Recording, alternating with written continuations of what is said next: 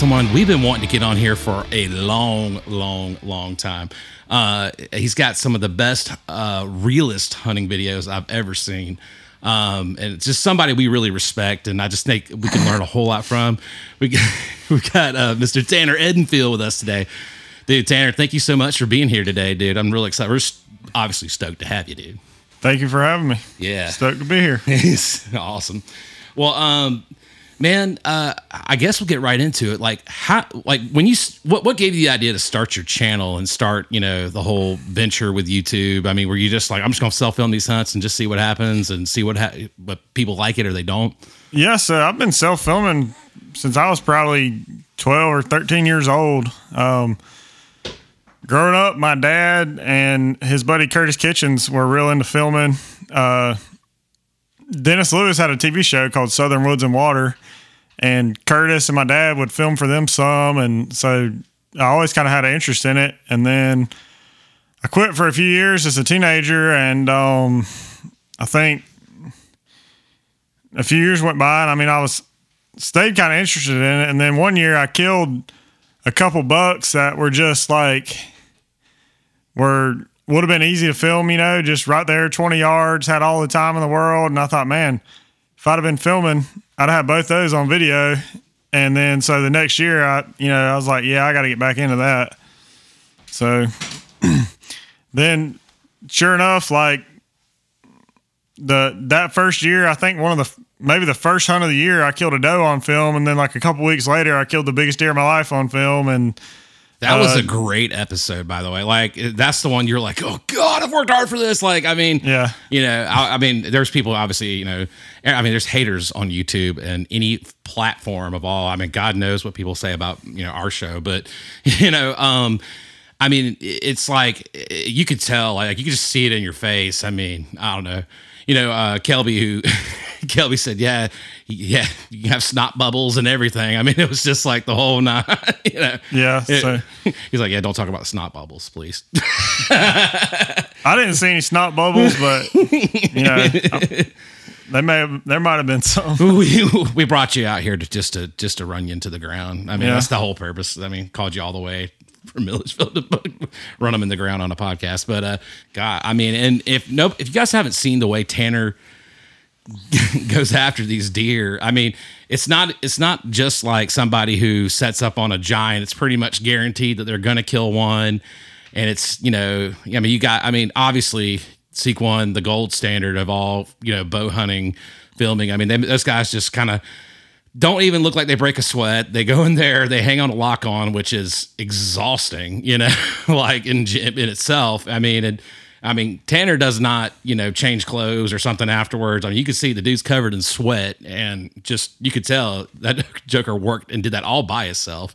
So, um, man, yeah, that's you could just you could see all that plus all the other things that go into chasing down a good buck and, and then finally taking them. But, uh, dude, so I mean, you, you get the videos going, everything's kind of you know. I mean, when does it kind of start to take off for you? Like when you started, once you started getting a start seeing, hey, the subscriber list has kind of gone up. You know, Um, yeah, I mean, I'd say as far as subscribers, it's been pretty steady, but really that first video, I don't know if you've ever seen like where they, it's almost like a meme where they take Celine Dion and put it over stuff. So I told my buddy Jordan Barnes to to put that music to my video, but I, I didn't want it to be like it was me putting it out. So I told him to do it, and that went. I mean, I think that's got several hundred thousand views, and that was kind of that first deer was kind of where it really took off, and then my heart will go on. Was your Yeah, yeah. was your moment? yeah, and then That's awesome. from that video, uh, a TV show called Destination Whitetail reached out and wanted to uh, use that hunt on there, and so that Oh, so Destination Whitetail actually reached out. That's awesome, man. yeah, Cool. Was- have you have you done anything else with them since then? Or? um, yeah, I've done. I had a couple other episodes with them. I think one from Ohio and one from a buck I killed maybe like that next year. And then that show got canceled, and then I did a few episodes with Deer Tech TV, which was owned by the same company. That's crazy, man. So, Yeah. so you've been getting some. Uh, so you've been actually been getting hit up by some of the these bigger uh, production companies and stuff. Yeah, That's awesome, dude. Heck yeah. Well, um, You know, man. I, I mean, you're not much. You know, you're not much younger than I am. I mean, or, or at least I like, I like to think I'm not that old. You're old. Don't even- don't even try that. I know, How dude. old are you? I'm 37. I'm not that Uh, old. Oh, I'm I not thought you- ancient. I thought, I thought you were 52. I'm. St- I I'm only 25. Yeah. so So I mean, I'm older. So you. you're ancient, bro. yeah, I am. I guess I am. This is, I forgot. This is uh, like I guess the media game is still a young man's game, but you know, I guess I'm like the Uncle Rico now. I'm seeing them gray hairs. Yeah, dude. I, I, I'm honestly, I'll take gray hair over bald all day long. Um, man, you know, but uh, I- I know. Well, I know for a fact you probably grew up just like anybody else. I mean, I think gr- watching. Um, you, I mean, I, I guess can you are you, you guys young enough to remember TV shows on, on that hunting TV shows like on the Sportsman's Network and stuff Yeah, like bro. that? Gotcha. All right. I've seen TV before. Yeah, we had. Not to like, brag or anything. Come on. I grew up with two brothers, so Yeah, yeah, oh, I got you, dude. You're good. I'm Uh, bulletproof. No, you're good. I um no, but I, I I guess what I was getting at. I mean, I grew up watching, you know, like Realtree Outdoors, uh, Jackie Bushman, you know, doing doing Buckmasters. I mean, and I, I guess I was I was so I was always just so enthr- just like engaged with that. I mean, it Sunday night. I mean, it was like you could watch Orlando, uh, it's like fishing with Orlando Wilson, and then Bill Dance. And then you had, you know, Jackie Bushman doing Buckmasters, or maybe it's the other way around with the Bill Jordan's Realtree. And then it was just like that was just like for me growing up. I was like, dude, that man, if I could just do that for a living, that would be so amazing. And then your adventure through this whole thing, like, I mean, do you feel like if, if a kid like that, they're sitting back going, man, I just would, I'd love to be like a, a, you know, a hunting personality or something. I mean, do you feel like that's attainable now as a, I mean, just based on your experience with it? It's for sure attainable. Um, I mean, the thing is, if you just if your if your goal is to to be a hunting personality or something like that, it'll probably never happen. But Right. I mean, like, so me, my goal is to kill big deer. I mm-hmm. mean, so like, I've never I've never made a profit off of the YouTube or anything because like. If I make more, I'm just gonna go lease some more land, or you know what I mean. Oh, absolutely, dude. Absolutely. Like, if if I was making more on YouTube than I was my full time job, I still don't know that I'd turn a profit because I would just find better places to hunt and you know just kind of put it back into it. Like, That's just double income without having to get married. Absolutely, Yeah. dude. Absolutely. Well, we'll, oh, we'll get to that. We'll get to that part too. we're, we're here to give him complete hard time, but no, um, no, I, dude, I agree, man. I mean, uh, it's like if somebody, if I were to scratch off a million, a couple million dollars, I don't know how far it really would go. I mean, because I would go buy, I'd probably go buy some land, and then I'd lease a ton of other places in and out of state, and I'd, and then food plots. I mean, it's just you know, I, you're right. I mean, but I, and I think what the most important thing you said about all that for a guy that or a, or a kid even that wants to get into that. I mean, Tanner's goal is not to be a famous dude. Tanner's goal is to kill big deer. You just happen to film it, and you know, they care about how it looks. You know, so uh, you know, I think I think this kind of like what are and honestly, man, I think that really that's I think that's such a great turn in that whole world. Like, I mean, because if you think about it, you know, like you said, if your goal is to be a famous person, I mean, what are you really doing it for anyway? You know, Right. I mean, it's kind of like, I mean, It takes all the enjoyment. I out mean, of the thing is, like, so. I mean, like for me, there was years like before I started filming. I mean, I'm hunting just about every single day of the year, and I've since I was a teenager, I've built my life in a way that let me do that. So, like for instance, one year I hunted like 90 days and didn't kill a buck, and you know, finally did like the last week of season or whatever. But if you just want to be famous, you're not gonna, you know what I mean? Like, you're not gonna sit out there in the rain and the freezing cold for all that time for to shoot a deer. Like, just you know, like if the deer isn't your primary goal, you know what I'm saying? yeah, exactly. Yeah, I, I agree, man. I think it's just all about what your real passion is. That's awesome. That's killer. So, dude, um, you get yourself on some gigantic deer. What do you think? Like, I, I guess is uh, when it comes to like you know the how you set up on it. I mean, I mean anything. I mean, what what do you think your main? I guess your main uh, thing that works, I guess, in your favor. I mean, I know you've got a couple leases, like a couple just random places that you go to, but uh, what what uh, what do you think is like the most? Uh, how are you how are you finding these big deer? I guess is what I'm getting at. I mean, it's really just about having the right property. Like, Mm-hmm. I mean, I've probably got just in middle Georgia, I've probably got permission on 50 different places. Fifty different places. Probably. I mean, I've got. I, I can't go to them all every year, put it that way. Right. Like, I've got some that I may go years without, like, oh, yeah, I got permission over there and go put a camera. But, um, yeah, so like through the painting business, I meet people all the time. Yeah. That, you know, and it only takes a couple acres in the right place. And then for a while there, I was sending out a bunch of letters here around Georgia. Right. And How did that how did that go? Pretty good. So, I mean, you're like, if I'm out knocking on doors and they don't already hunt, I'll probably get a third to half of them. And then letters, you're looking at one to 2%. But you can send, I can send out 100 letters and, you know, you can sit down and print out letters and, you know, you can probably change the address, change the name or whatever. You can probably do 50 to 75 an hour Wow. versus Good knocking on doors. I may go to a house four or five times before I can even catch them there. Right. So, as far as it's kind of a toss up. I mean, if I really, really wanted a certain property, I'm going to go knock on their door. But if I'm just trying to find somewhere somewhere to hunt and don't really know that it's a, you know, a prime destination, just kind of Yeah. randomly trying to find somewhere, I usually go with letters. Dang, that's crazy, man. So like, you know, I I think, you know, we're we're so uh, I, I don't know. I, at least I am. I'm extremely impressed with those guys. You know, the, the Seek One guys, and seeing them knock on doors, and I'm like, just I don't know how they do it. You know, I mean, I mean, I, I've I think I've done. I think I've knocked on maybe three doors in my entire life, and only one ever materialized into uh, me getting permission, and the rest of them, I mean, like either like nope, nope. I Yeah, mean, but if you did three, I mean, I mean, it was a pretty get- good ratio. One out of three, that's pretty good. yeah, Now, that- that's what I hear. Like, go do hundred and you'll have thirty places to hunt. yeah, exactly. I mean, I wish I, I, I, I don't know if the the ratio is really that going to be that great for me if I do. But you know, your daytime job is you have a painting business, Right. And and uh, that's kind of think that's sort of what's allowed you to to do what you do. I mean, uh, for those of y'all who don't know, Tanner owns his own painting business. He's got a couple of guys that you know work really good, you know, work real hard and make it to where he can you know cut out during deer season and pretty much be a full time deer hunter almost and. Just uh, and through that, dude, through you just going out quoting jobs and doing stuff like that, you've been able to kind of connect on some killer property. Right. Yeah. Um, excuse me. Sorry about You're that. good. No, you're good. But yeah, I mean, you know, the we get I mean, I probably get five calls a day of people wanting quotes. So you mm. meet a lot of people and then every time every most of the time if I pull up to a quote, I'll pull them up on onX mm-hmm. before I walk in and see if they have any land or anything and that kind of because I mean, if I know they've got some land, especially if it's around like an area I've been trying to target, like I know there's a park there, or I know there's something there that Yeah. the deer that allows deer to grow up. Mm-hmm. A lot of times I'll make some, you know, make some kind of deal with them, like give them a good deal on a paint job, and you know, for hunting permission or whatever. Yeah.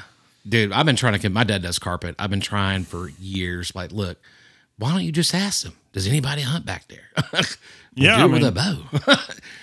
I mean, and I, I get All I can do is say no. right, right. I, I I get asked all the time by friends that you know that are in hunting clubs or in that kind of situations. Like, dude, how did you find? You know, I've got three leases that I have, and I think permission to hunt two two other different places, and you know, I mean, it's nowhere near fifty. I mean, I say fifty. It could be, it could be more or less. Honestly, Yeah. I, I haven't listed them all out, but Right, right, dude. But I mean, I, I think that's such an important thing, though. I mean, pretty much what Tanner just told everybody here is like that's how you get hunting property. If you don't ask, you're. I mean, what are they going to say? No, you can't ever hunt it. Okay, big deal. You know, either that person's going to sell that property one day, you might have another shot at it, or you know, like I said, there's um, tons of other places you can go. Especially, you know, I think it's so important. I mean, I, I grew up being a rifle hunter, um, and I know you do. You'll hunt with a rifle every so often, but you're, you know, pretty much. Well, you're, are you? Are you like? Would you say you're ninety five percent archery? I didn't hunt with a gun this year, Oh, really? so So I don't know. I mean, it's not that I wouldn't though. Like if Yeah. a if a big enough buck came along that I didn't think, you know, I thought would be really hard to kill with a bow, I had I have nothing wrong with pulling out a rifle. Just Right.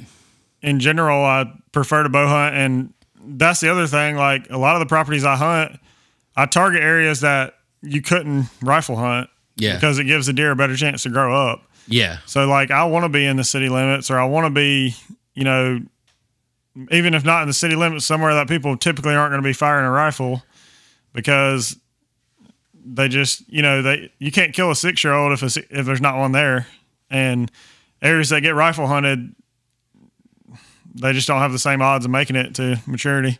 Yeah, absolutely. I mean, I, I, and I've always told you know anybody. I've got plenty of friends. I'm like, look, if you if you if you don't want to pull a bow back, go go get a go get a crossbow. Just what whatever you do, like you can be so much more versatile and have so many more opportunities to hunt places that you wouldn't normally be able to hunt just by having a piece of archery equipment. And I think that's Oh yeah, just makes you versatile too. I mean, and, and honestly, I, I I say this all the time. Like my rifle and even my pistol game are is ever since I started shooting a bow is just way better. I don't know what it I don't know what it is. I don't think it, I think it's just maybe the progression that you need to kind of go through as you're, you know, pulling a bow back and dialing that particular skill in, but I I noticed my gun game almost immediately changed like for the better. I feel like a bow though, when you're trying to get permission for properties, I feel like it's a good leverage point. Like I ain't, I ain't shooting no gun Right. or nothing. You know, there's Right. never been a there's never been one incident in the state of Georgia of somebody accidentally being shot with a bow.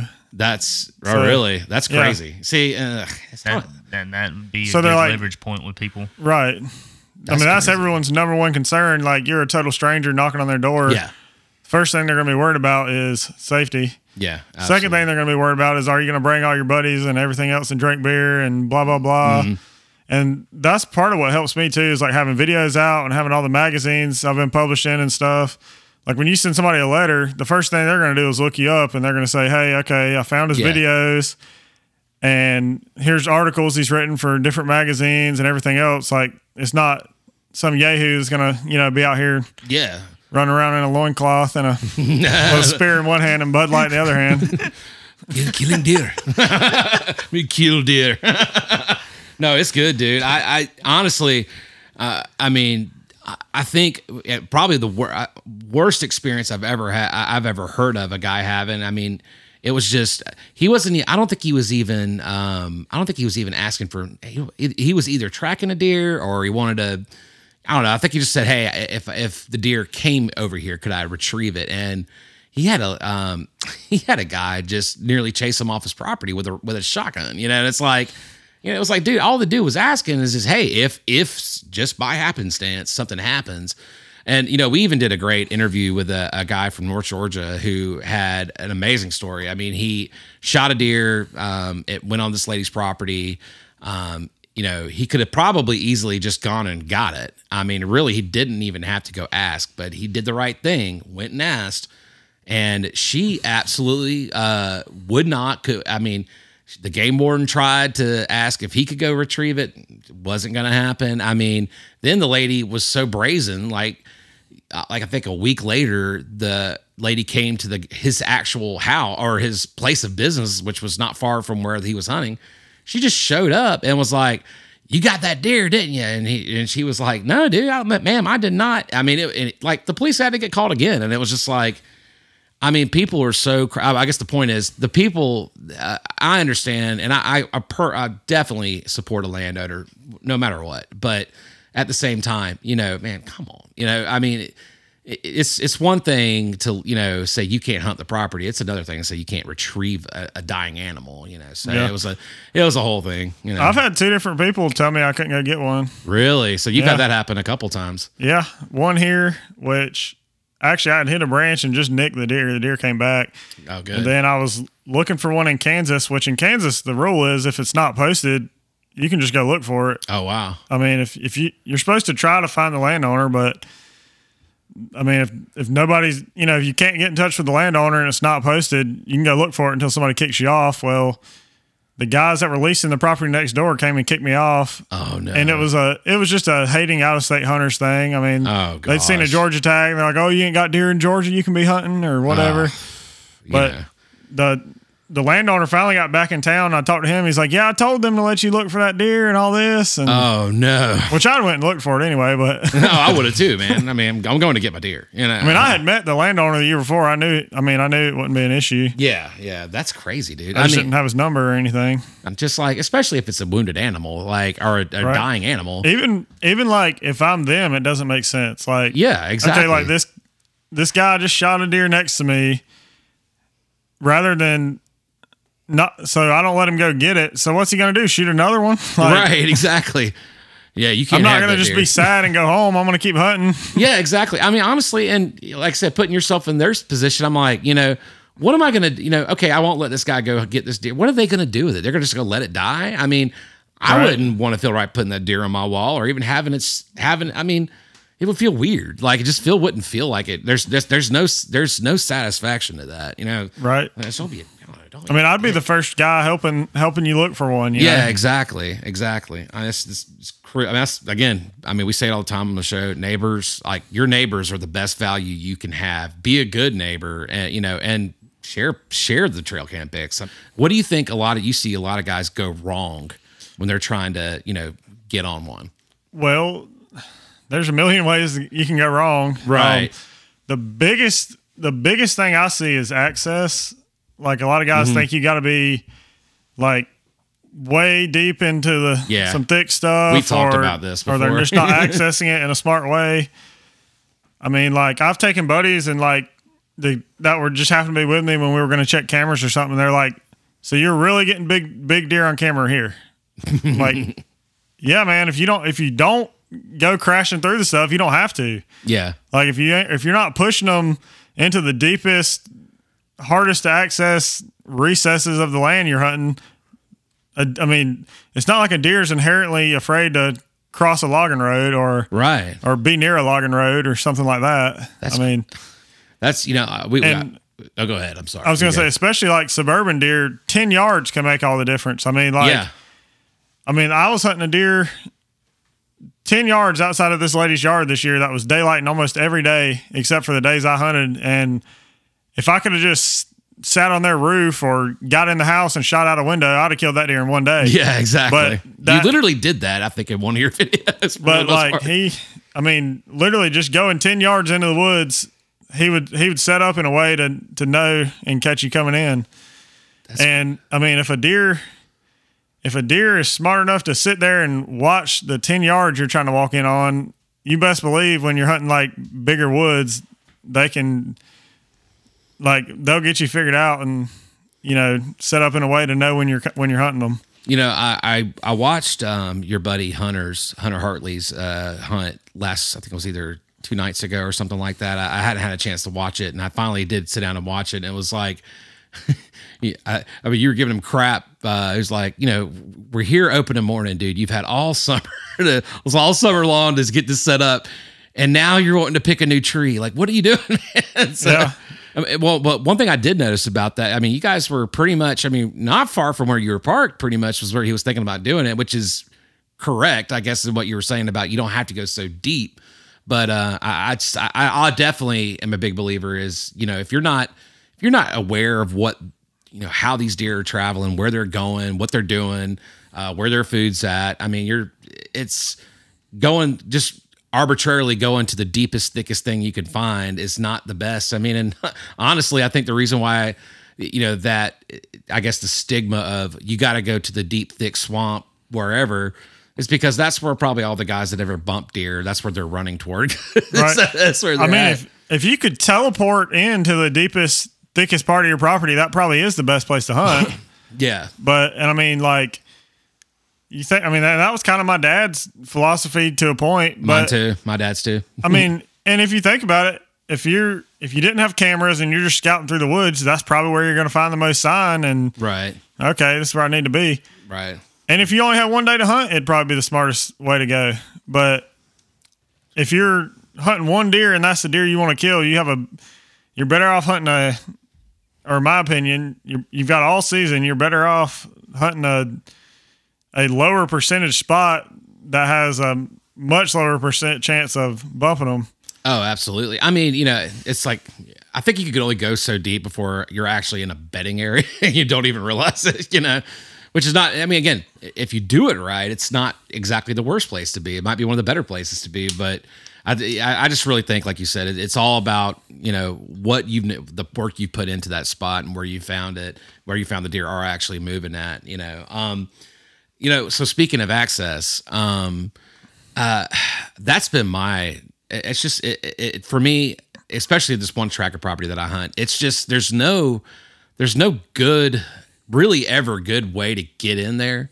And it's just for me, it's always it's always like either I have to I'm either gonna have to do like you said, practically teleport, or I'm gonna have to like bear crawl all the way through there without pushing something. Because I mean, just about I think, but especially this particular layout, I mean, there's a house, you know, and then on the sides you have there's really one way in with a truck. And then, you know, we finally figured out, hey, we can't even drive in here, not even very far. Like we drive, we go maybe, you know, 20 yards in and then we park. I mean, it, we have to stay that far out. And then just going in, I mean, you're going to bump a deer. It's just that that's just what's going to happen. And the only way you're not is this you got a good east wind coming in at you and you don't go maybe but 50 yards in or so, you know, thereabouts. I mean, it's it's kind of like I mean, for so for me, I guess what I'm asking is like, uh, what what do you do when you come across somewhere you're like, hey, I, the access is just there's just no good way to do this. I mean, is it just do you start to strategically cutting things, or do you start? I mean, are you kind of like screw this? I'm just gonna find the least the path that won't cause the most damage on a bump, or I mean, how, how do you how do you go about that usually? Um, I mean, there's definitely areas that you it's I mean at certain times you just have to accept that you're just not going to have good access. But let me ask you this: like the property you're talking about, how many acres is it? It's 48. Ten of it's probably covered with the, a guy's house, and mm-hmm. then mm-hmm. the rest of it is kind of like kind of looks like a bar stool.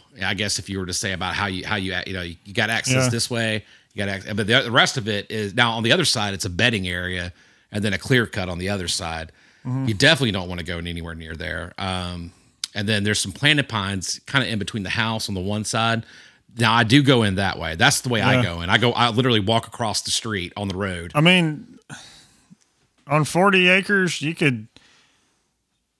I mean, really, if you just stayed shallow, 50 yards, and I mean, even put corn out, there's probably nowhere on that property that you're going to see deer that you wouldn't see just yeah. if you barely went in. Yeah. And I mean, I have I have virtually zero properties that are over 30 to 40 acres that I don't have multiple ways to get in because you can almost always get somebody to let you walk through their property to get to the backside of yours. Right. And, you know, I, to be fair, I have good, I have great relations with probably both the neighbors, I guess. I mean, a matter of fact, you know, Kaleb uh, you know, and I have our, actually know the neighbor's grand, uh, granddaddy who owns the property, but I probably should ask him. But um, yeah, I mean that's you know, I, and honestly, I, have never asked, but uh, you know, I mean honestly, I'm not living by what I like to. What I say you got to do is get to know your neighbors and then ask, you know, can you get in or not? You know, that's a great that's that's a great point. Um, All right. So see, I learn things. I learn things when I ask questions. It's good. But yeah, I mean, like I said, there's definitely times that there's just no good way. And yeah. um you know, you tend to kind of shy away from those properties some. I mean, like say I got permission somewhere like that that's just got a decent buck on it, but I feel like I have virtually no chances of killing them because mm-hmm. you are a limited chance of killing them because you don't have good access. Then I probably just wouldn't hunt there that much unless yeah. there's like a.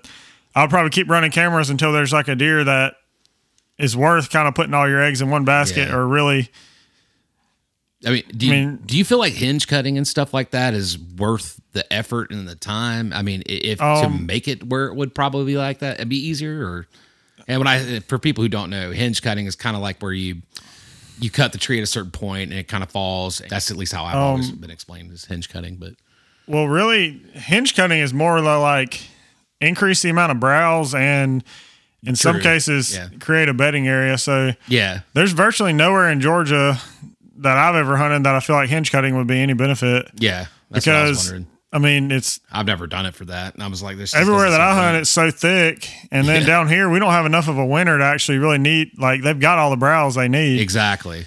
Um. So like, yeah, I mean, I don't think hinge cutting would really necessarily be beneficial Right. here. Right. I'll tell you, I've. I mean, you can literally steer deer with like a string. Like, With a string? yeah. I Oh, mean, dude, tell me about this. I have to know. When I was like 18 or 19, I had a property that was like, it was, uh, I think it was 40 acres and it was a huge, deep bowl. I mean, like you could, if you jump from the top, you'd die. I mean, it's probably the steepest I've ever seen in Georgia.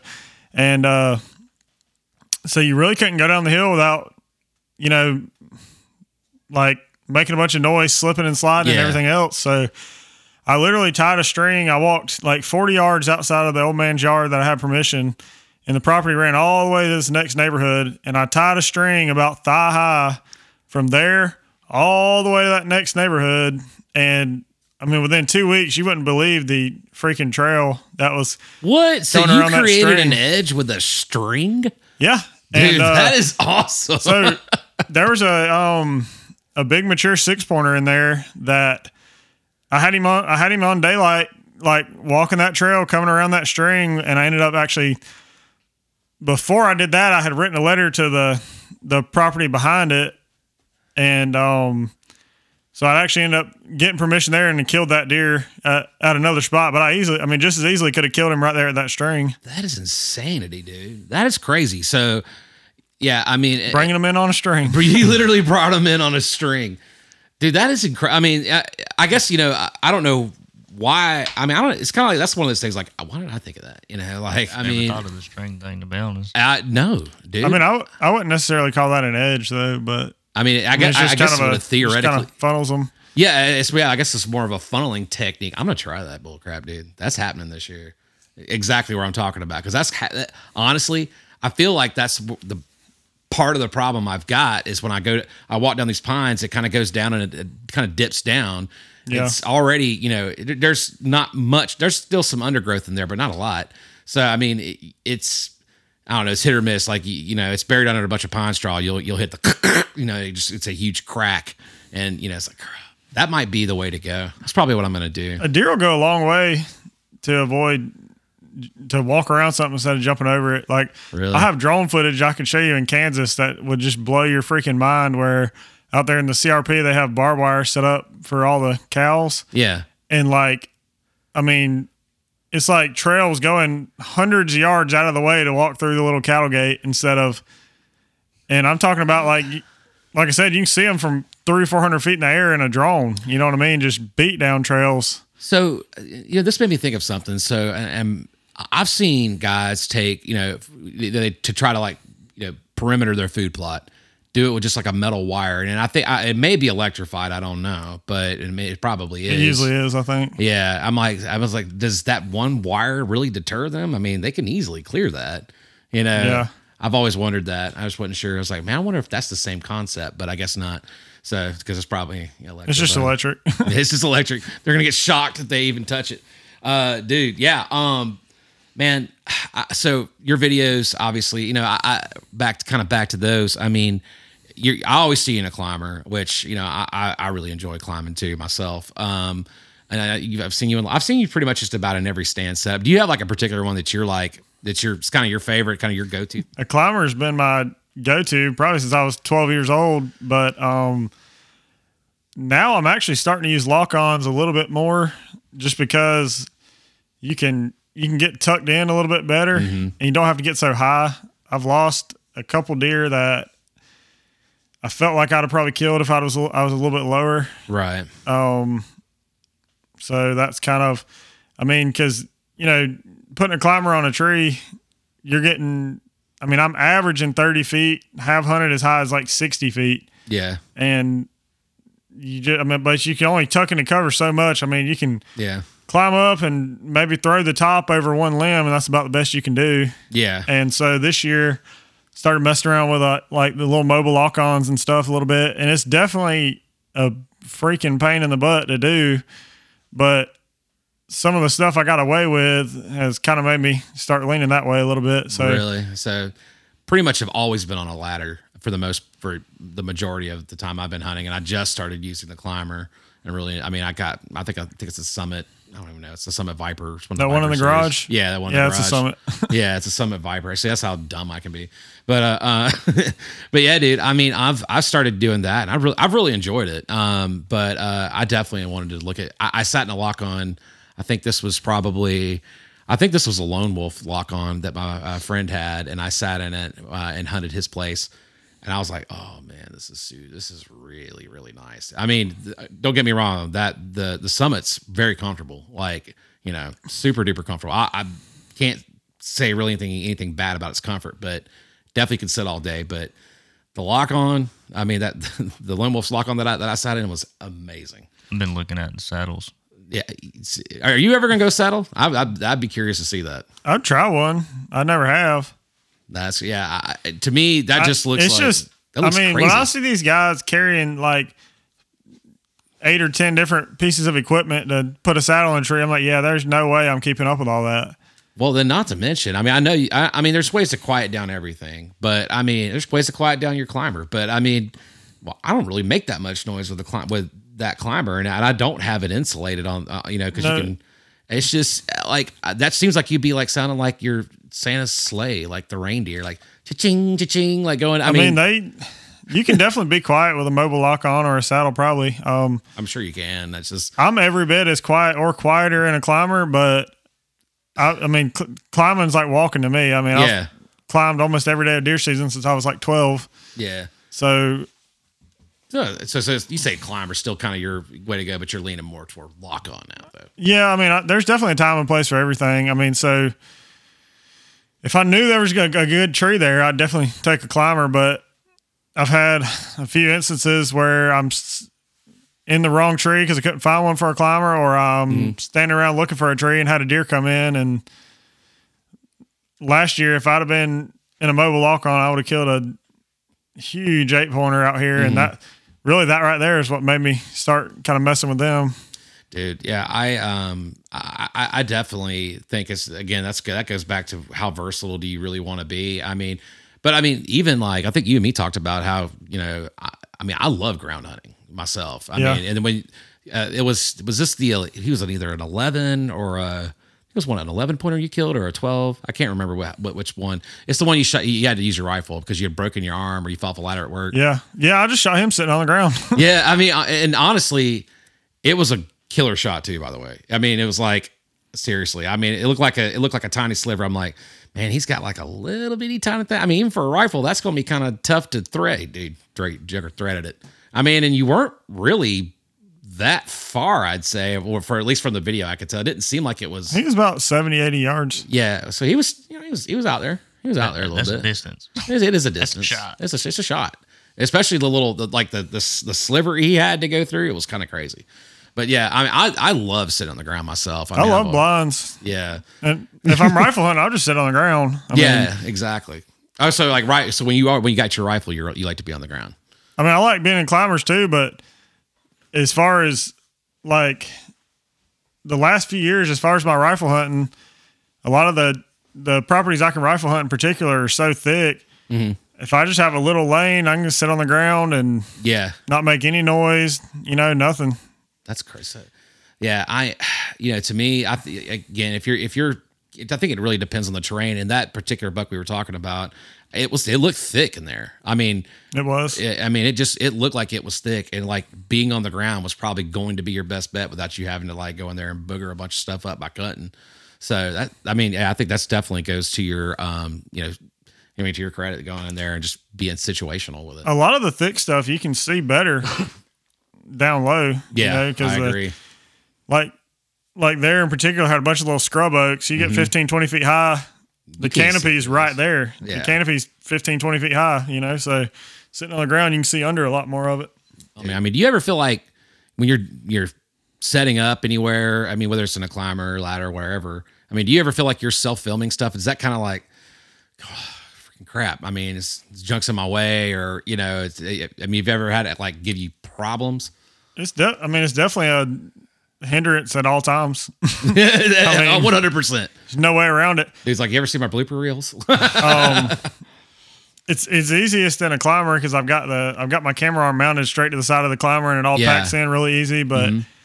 and it's always a trade off between getting good footage or or hu- I mean your all your hunting is always messed up a little bit by filming. I guess. Right. Yeah. I think everybody we've talked to that's done self filming, they've always, everybody says the same thing. It's like, I mean, there's no way it's not gonna be, you know, like I mean, what um, another guy whose channel I just freaking love is uh, Walker Walker Scarborough. Like he, we interviewed him, and he, his thing was like, yeah, I mean it, it takes some time. I mean, now I will say this about that Joker when we, he and I, we did his interview, and he and I went like straight to the woods. We went hunting that afternoon, and you know, I'm over here like, all right, I get out, I start getting dressed. I'm dressed, and I just like I just pulled out, pulled pulled out my bag, and you know that Joker is got all of his crap, everything ready to go. Like he's walking straight in. Like I don't know. I mean, I guess I mean, do, are you kind of saying? I mean, are you pretty pretty quick to get out and get set like that too? I mean, I keep stuff pretty much ready, but you've got to allow for, especially if you're trying to get good footage. Like yeah, you've got to allow a little bit more time. I mean, you can carry a camera with you, and which I do about half the time. Get you know not film enough, but if you're really trying to get quality stuff, it takes a lot longer. right. Um, it just depends. I mean, it's almost like when you're a kid, like kids at school be like try to rub your head in a circle and pat pat your belly in a an opposing circle at the Yeah. same time. It's like you can you can do one great and not the other one. I mean, you know what I mean? You Right, can kind of half-ass both of them, or do- Exactly. and so that's kind of how it is. I mean, that's it's that's crazy to me. I mean, I I, I know I could probably do it. I just I I don't know, man. I'm I'm so clumsy, and uh, I mean, goodness gracious, man. I, I I do good to get up in a tree. yeah. I mean, if you can't. Not being, not trying to be cocky or anything like that, but if you can't afford to have opportunities messed up at bucks Yeah, or deer, can. I you don't can. need to be filming. Yeah. I mean, if if if you're if filming messing up an opportunity is going to like ruin your season, then do it. Don't do it. yeah, that's kind of how. I mean- that's gonna that's kind of my, my method right now. And Until- it's cost me before, and you just kind of live with it. I mean, yeah, Like, yeah, exactly. I mean, uh, I mean, do you think you'll ever get a camera guy for your, your channel? I've had a um, I've had a TV show send a camera person with me before, and I didn't like it. I'd rather be Really? Yeah, I mean, because if you think about it, if I'm if I find somebody that's as serious as hunting as I am, Mm-hmm. they're not going to be. You couldn't pay them enough to to not be hunting and come film you. Right. So you're getting people that aren't really that serious about it. and they're, they're gonna drag their feet. They're gonna yeah, I mean, like the camera. I don't want to say too much because I don't want to. No, don't step worry. on You don't anybody's have toes. You're But good. They won't listen. We're not big enough. Well- I'm just kidding. no, you're good, dude. Go Editing skills. ahead. we can edit. No, you're good, man. I, no, I feel you though. You just, yeah, I, I wouldn't want to hurt nobody's feelings neither. yeah, just not not quite as serious about it. No, I feel you. I'll you. give you one example though. So, like day one, I'm like, you know how to use a climber? Like this is before we ever met. Right. They're like, oh yeah, yeah, I'm good with a climber. You know, so we got in the woods. I'm looking around. I'm like, okay, that ought to be a good tree. They're like, how are we gonna get up there? Huh? Like, what? uh, gonna climb it? She's like, with what? With what? It's like a climber. you know, They're like, the little two pieces like- right there. like, okay, but how are we gonna get up there? I'm like. We're gonna put the climber on the tree and climb up. And they're like, "Oh, I thought that was something else." Oh my! I've never like. I was like they'd never even heard of a climber. Like, you know what I mean? I thought it was a chair. I think they, they thought I was talking about a lock on, like you climb the ladder. I guess. Oh my but- gosh, no, that's terrible, Yeah, dude. No, no, so- no, no. That's anyway. awful. dude, that's uh, you know, I, I think you know, I, I've I got a couple of buddies that are um, they they're gr- they're great video guys. I mean, they really they do some great stuff, and I thought, you know, maybe I ought to, and I have asked a couple of them to come do this with me, but you know that has uh, you know one of them has hunted before, the other one has not, and I- and I'm like, you know, um. I don't know, man. Especially if I'm thinking about going, especially if I think I'm going to kill a big deer. I really, really don't want somebody that inexperienced coming in there filming me Yeah. just for the sake of getting it on film. You know, I mean, even if Bill Winke's filming you, it's still twice the scent, twice the noise, Right. twice. You know, that's that's true. That's it. That's absolutely true. You know, I'm. I mean, you know, for me, like there, you've had so many cool hunts that have been on film. I mean, and and I think really, dude, uh, the fact that you catch that you catch a lot of the things that you catch is incredible, and I'm and your quality's gone way up. By the way, I mean, it's I know like I'd say. I'd say there's a significant jump in your quality from 20, I'd say 2018 and to now. It's, I mean, it's noticeably like I could, like you could see like you're getting Yeah. a little bit more, getting a bit more swift with your shots and you can see things a little bit clearer. It's a little bit, I, I don't know if that's maybe you bought more camera gear or something like that or Um, what. Yeah, I got better at editing, bought some better stuff, but it's kind of odd. It's like as my quality has went up, my viewership has went dramatically down. Which It's too pretty. I guess I don't know. I mean, I think it's just a matter of how I happen to hit the algorithm or something. But Probably so. I mean, YouTube, there's just no telling, man. There's no telling with that stuff. I mean, it, it may, it's, I, I don't know. Maybe you need to like, I don't know, do another Celine Dion video or something, and just just to get bolstered up on TikTok or something like Yeah, that. I don't know. You know, my favorites are your Ohio buck. I think it was your first Ohio buck ever or that you got on film, and that I mean, he was a beautiful, beautiful deer. And um, I, I, that that's the like the first one I wanted to ask you about. So what? I mean, is there anything that kind of happened off camera that you you know didn't make it in, or you had to edit it out? That was kind of crazy, or um, I don't think so. I mean, I try to I try to film everything because anytime you don't don't have the camera on, that's when you know something crazy off the wall will happen. right, And right. you're like, dang, if I'd have had the camera ready to go, I mean, you were up there. Was that the fifth day that you shot that deer, or was it like more? I think it was like I think so. Um, I want to say it was the fifth day. I can't remember, but I, I remember going, God, dog, man. I after about day number four, I'd be like, dude, I don't know if I should just pack up or what. Well, I the mean, the worst thing about that trip was the day that my uh, my four wheeler wouldn't start because it was too cold. So I had to walk like I had left my climber because I'd walked down this huge mountain and I'd left my climber down there because I was too lazy to carry it back up. Well, the next morning my four wheeler wouldn't start, so I ended up having to walk like two miles oh to get god, back there.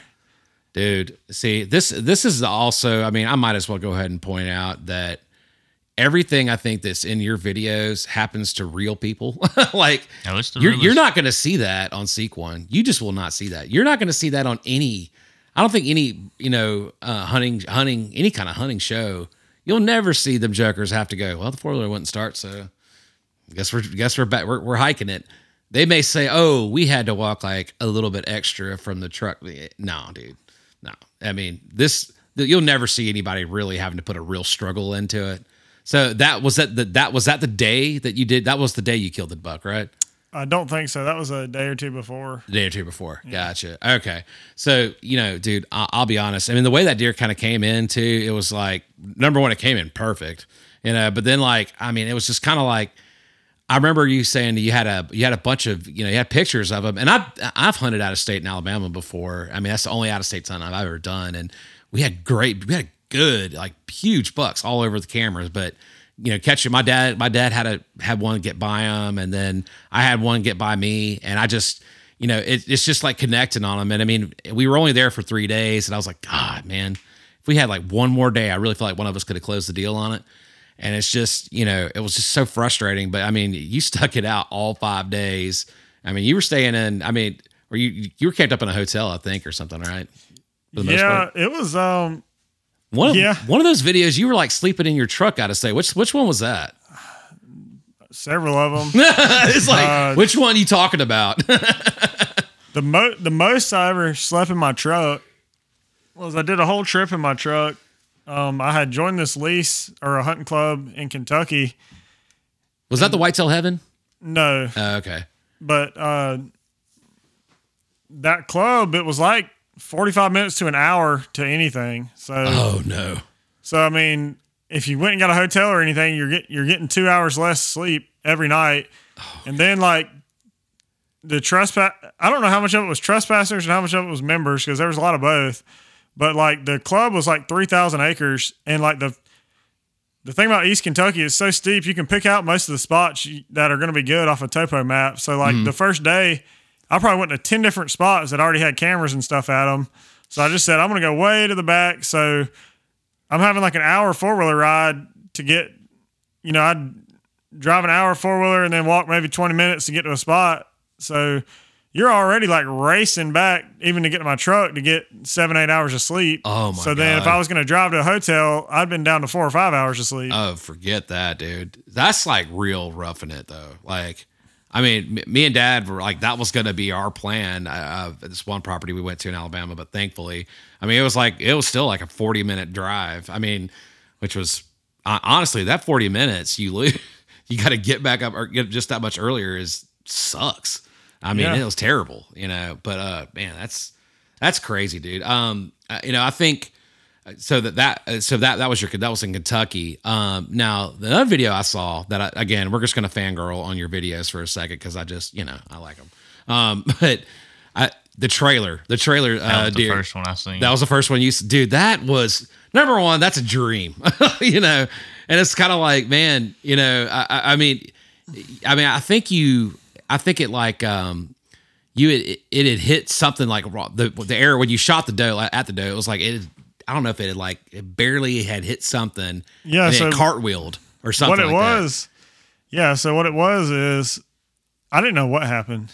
I shot at the dome. I just saw my arrow just I thought you hit her off the deer. I hit her right in the shoulder. Yeah. and which I mean that's like I hit her a little bit higher than I was aiming, but it's, Right. She was quartered to me, and it's a doe, so I knew I could just fix that. I could smash right through her front shoulder and yeah kill her. And the arrow hit her and just started cartwheeling. I was like, what is going on? You know, well, before I could go look for my arrow, my buddy Hunter calls and he'd shot that buck from the Oh, video it- you mentioned yeah. earlier. So I go help him. I mean, I knew yeah I didn't get any penetration on that doe. She'd be fine. She stood around and blew for a little while. So I went back the next day and the, the broadhead is embedded in a sweet gum ball, it was a sweet gum ball So I- that's what it before was it- yeah which there's no way I, I mean, I would have noticed if I had a sweet gum ball in my arrow. So Right. somewhere between shooting it and hitting that deer. you pinned a sweet gum ball and she just got hit with like a you know 300 Like bludgeon. fps bludgeon with a sweet gum ball that's crazy. It- I mean, and you couldn't get it out either could you like with this I mean, it was it was stuck on there. you can pull it off. I mean, I finally got it off, but yeah, I was like, so you should have just kept it as a memento. But dude, so the setup though, number one, okay, I think that's a great lesson for anybody. You know, go watch. You need, I mean, go, go to. I I can't remember what episode it is, but I, I call it just the trailer, the trailer, the blind or whatever. But that it's a, it was an old abandoned trailer, I guess. Yeah. And you you just you're like, I don't know, man. I could tell you grew up playing in some woods when you were a kid because that's some junk I would do when I grew up. Because I, I mean, I, I didn't necessarily grow up in the country, but I didn't grow up 100% in the city. Like our playground was the woods.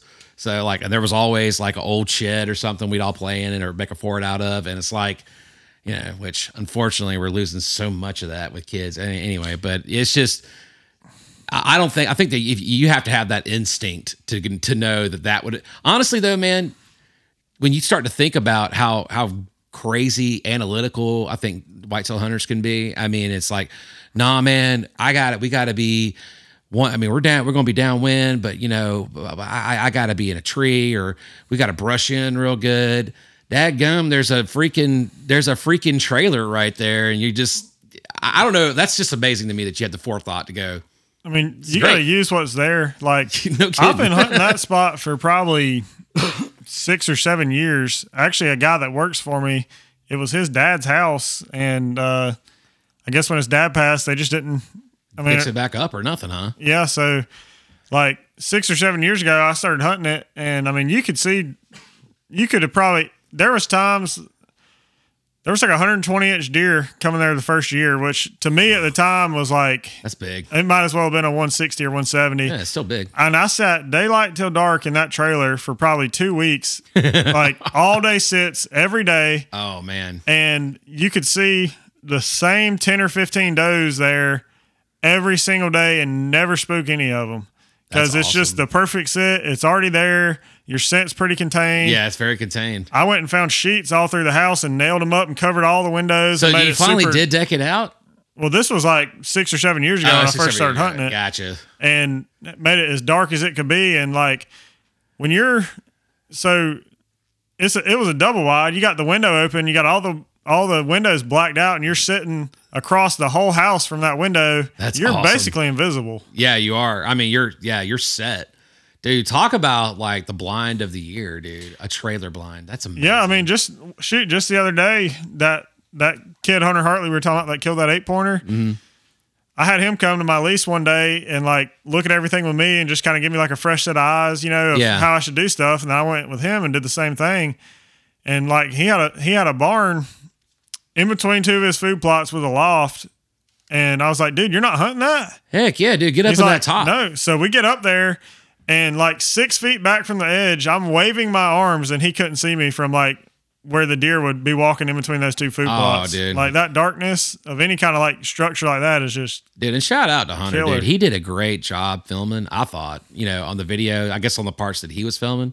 Yeah. Was, was he filming on the on his? Um, the he filmed all of his right of that buck that he shot. yeah, pretty much. I mean, and, and honestly, I felt for him. I mean, I couldn't see necessarily. I, I couldn't really make out the deer. I could kind of barely see him when he when he did take the shot. Yeah. I think I could. I think I could anyway. But I, but still, like, I just like you know Biggest that- deer of your life. I mean, that's amazing. Yeah, I, kill I, first and get what you get as far as exactly. And, and honestly, like I, I was like, you know, you could. He just seems like such a nice guy too. I mean, I know, I know, it's, everything's on film, but he just seems like I, I felt. I was just like, man, I felt for the dude. Like I really did. Like it was like that is amazing. And then when the rain happened, you know, it's like. But the thing is, the rain didn't happen till you showed up. so Brought it with me. like- so, but yeah, that's I'm just mess. I'm gonna mess with him every single time, dude.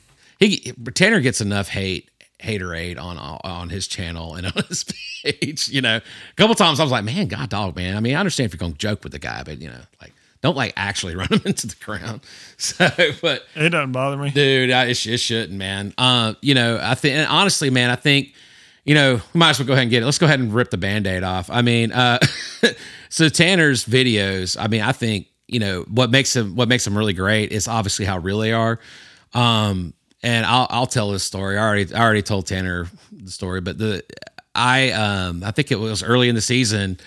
I I think it was I was watching your videos. I was like, or no, it was a post you put on like Instagram or something, and I noticed where you busted out the back of your uh, of your window. of went back window, and I was like, oh man, that new truck, dude. He just he just popped that window. I was like, that sucks. And I was like, and I think I even commented, I was like, hey, nah, dude, slap some cap cardboard on that junk, keep on going, and uh, you know, I, and you know, there was people going, "Oh man, and Tanner, you'd f up a rock, man." You know, they were just like killing you. I'm like, "Ah, dude, he's he's they're they're met man." They, I was like, I was like, "Oh," no," I was like, "It'll be okay, dude. You know, just put some cardboard on it, keep going." And I was like, I just felt bad. I felt bad for him. I was like, "Man, that dude, this guy, everything." I was like, that would happen to me. The like the very next like a week later to the day, like my dad gets a new four wheeler. My four wheeler in the garage, I can zip up there, won't touch, won't go anywhere near my window, back window. This brand new four wheeler my dad bought, I go zipping up the top back of my truck, you know, to load it up for him. It's few choice words. I just pulled a Tanner Edenfield. Oh my God. I texted Kelby. That was the first thing I said. I just pulled a Tanner Edenfield. Look at this. You know, so, but, uh, It happens. but dude, the thing is, that goes to show you that everything that is in, I, I see in your videos is something that happens to every hunter. And I think what I, that's what I like about it. You know, I, I love the fact that you had to like take your work van, I think out of state and, just wed- and wedge, that. and, and wedge your four about to say that. Yeah. and wedge the four wheeler in the back of that van. And honestly, man, that for me, I don't know, dude. I, I, I don't know about you, Kaleb, but I mean, as a as a real hunter, there's like a little bit of sense of the pride. Uh, There's a pride. It was almost I was almost proud, like as a hunter. Like there's like I feel like there's somebody out there representing a real deer hunter who has to go through some junk all the time. There's always some crap happening, and you're just making it happen any way you can. I don't know. I don't know if it was just the redneck in me too. It was like that is awesome. Hey, you gotta do what you gotta do. to Dude, do if what you, can, want. man, seriously. I mean, if you're gonna piss around and be like, you know, no, I'm just gonna wait. I'll go get a trailer. I might go get a U-Haul. You know, no, just nah. I, I think that was amazing that she just was shoving it in there and making it happen. Like, Yeah. I just felt like, you know, nobody puts that on their YouTube. They all they all want to look like whatever they want to look Everything's like. perfect. Yeah, Right. everything's perfect. And you know, I mean, and I mean, honestly, I mean, seriously, if you ever watch Tanner's videos, I mean, you will kind of be like, he is the Bill Dance of whitetail deer hunting. the Joker is. But just like Bill Dance, the Joker kills big deer. You know, I mean, I think even on our episode with Scott, we were talking about like, man, that my my my dad, my dad, dude, he called me up and said, "Man, you ought to interview that Tanner Edenfield guy." Man, I'm telling you what, you ever see him? He'll drive that piece of shit truck, that piece of shit four wheeler, but damn it, man, he kills big deer. You know, So, like, he hadn't seen your new Toyota. It ain't a piece of junk. You know, so It's almost too nice. I mean, I, I I was wouldn't have- surprised. I was I like, "What is he doing with a nice Toyota Well, truck?" I wouldn't have got it except my um something was still ain't got it fixed. Something was wrong with my Ford and the mechanic was taking too long to fix it and I drove that freaking painting van to Kentucky one time. I was like, Yeah, I gotta I gotta get a different truck. I needed a four wheel drive anyway and uh I mean, you, you, went- you went, went to the nicest thing you could get. That's good. That's yeah. great. of course I, I found that one that was already kind of beat up a little bit but still had low miles. I was like, okay, well, I won't have to feel too bad if I if I mess something up, which immediately I did. Immediately, I mean, the the broken windshield wasn't even the first thing I did to it. really? Like, yeah, like the day after I got it, I pulled up to my carport to grab something, and then like I backed up without even looking because it's like a I'd backed up that way fifty million times in my other truck, and so just went to back up real quick, and I didn't realize the turning radius is a little bit a little bit steeper in that Toyota, and hit a pine tree, dude. caved Honestly, in my man, bumper. I, I I was going to tell Tanner, hey man, let's go hunting sometime this year. Like for really, I mean, honestly, I think that I think we some one of us would die, just because we throw my dad in there, somebody's going to die. There was a hunting accident. there will be an accident. no, I mean, uh, no, it's it's not that bad. No, I still would still I would be honored to go hunt with you, dude. But um, yeah, I I just Find me a big buck, we'll make it happen. dude, I'll, I'll, I I got a couple for you. I'll show you some pictures when we're done. All right. I'll show you some pictures when we're done. Well, I'll, I'll, I'll put you on. I, I, I don't know. I, I promised like three other people we'd go to this one lease too, but might as well. I'll just bring you guys all out I just need the pond. he just wants the pond. He just wants it for the ducks.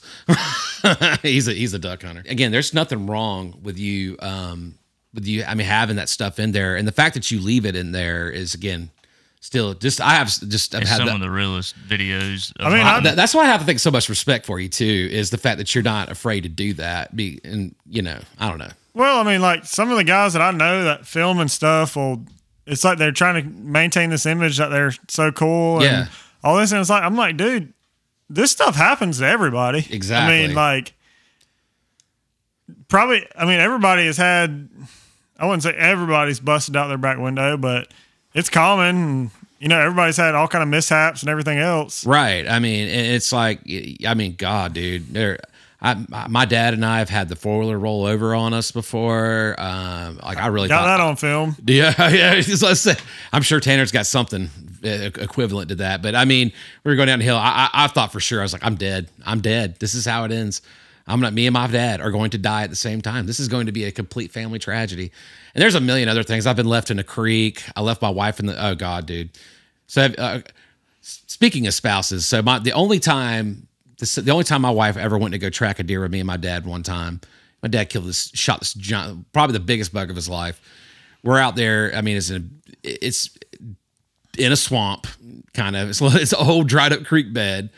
I mean, it was cold. I mean, and my wife is with me. She's never she's never done anything like that. You know, this is like I think year number one of us being married. She's down. My dad leaves her down there, and it's like pitch black. We don't leave her with a flashlight. Hey, stand here right where the blood is, and then me and dad are going to come back, and then we're going, dude.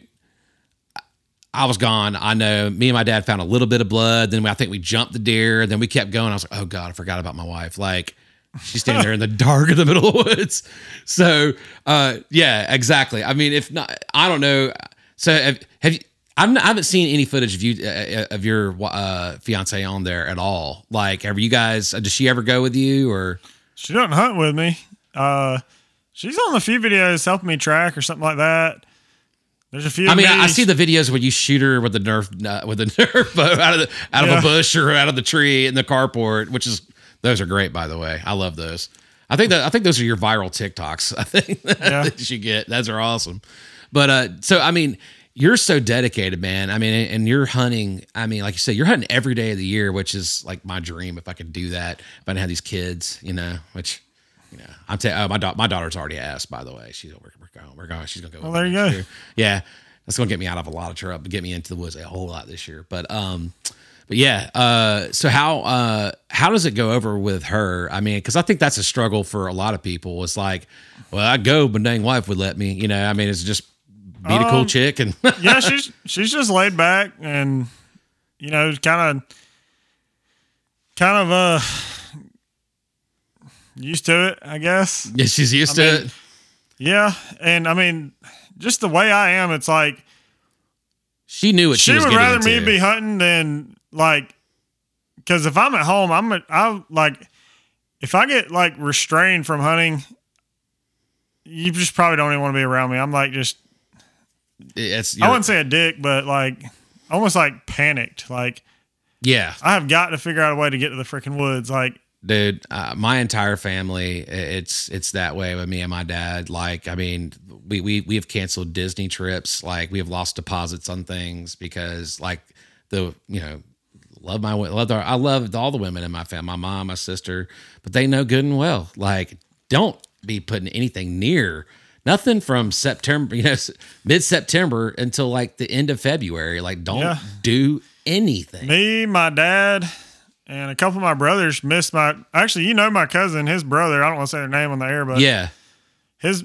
the cousin we were talking about, his brother scheduled his wedding for like the beginning of September, and me, my dad, my brothers, none of us went. We were all down in South Georgia on a WMA hunting.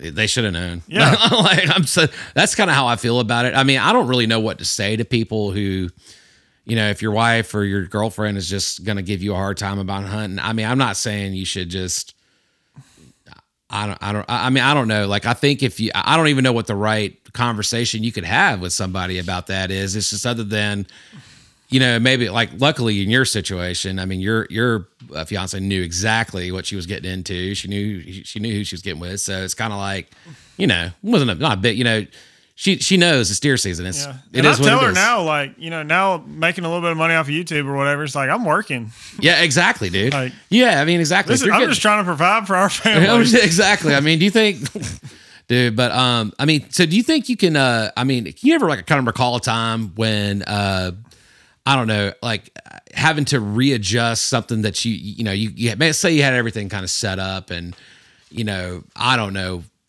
what happens. Just like the deer just go whoop, they just disappear. You know how they'll just go nocturnal in a second. I mean, especially here where we hunt.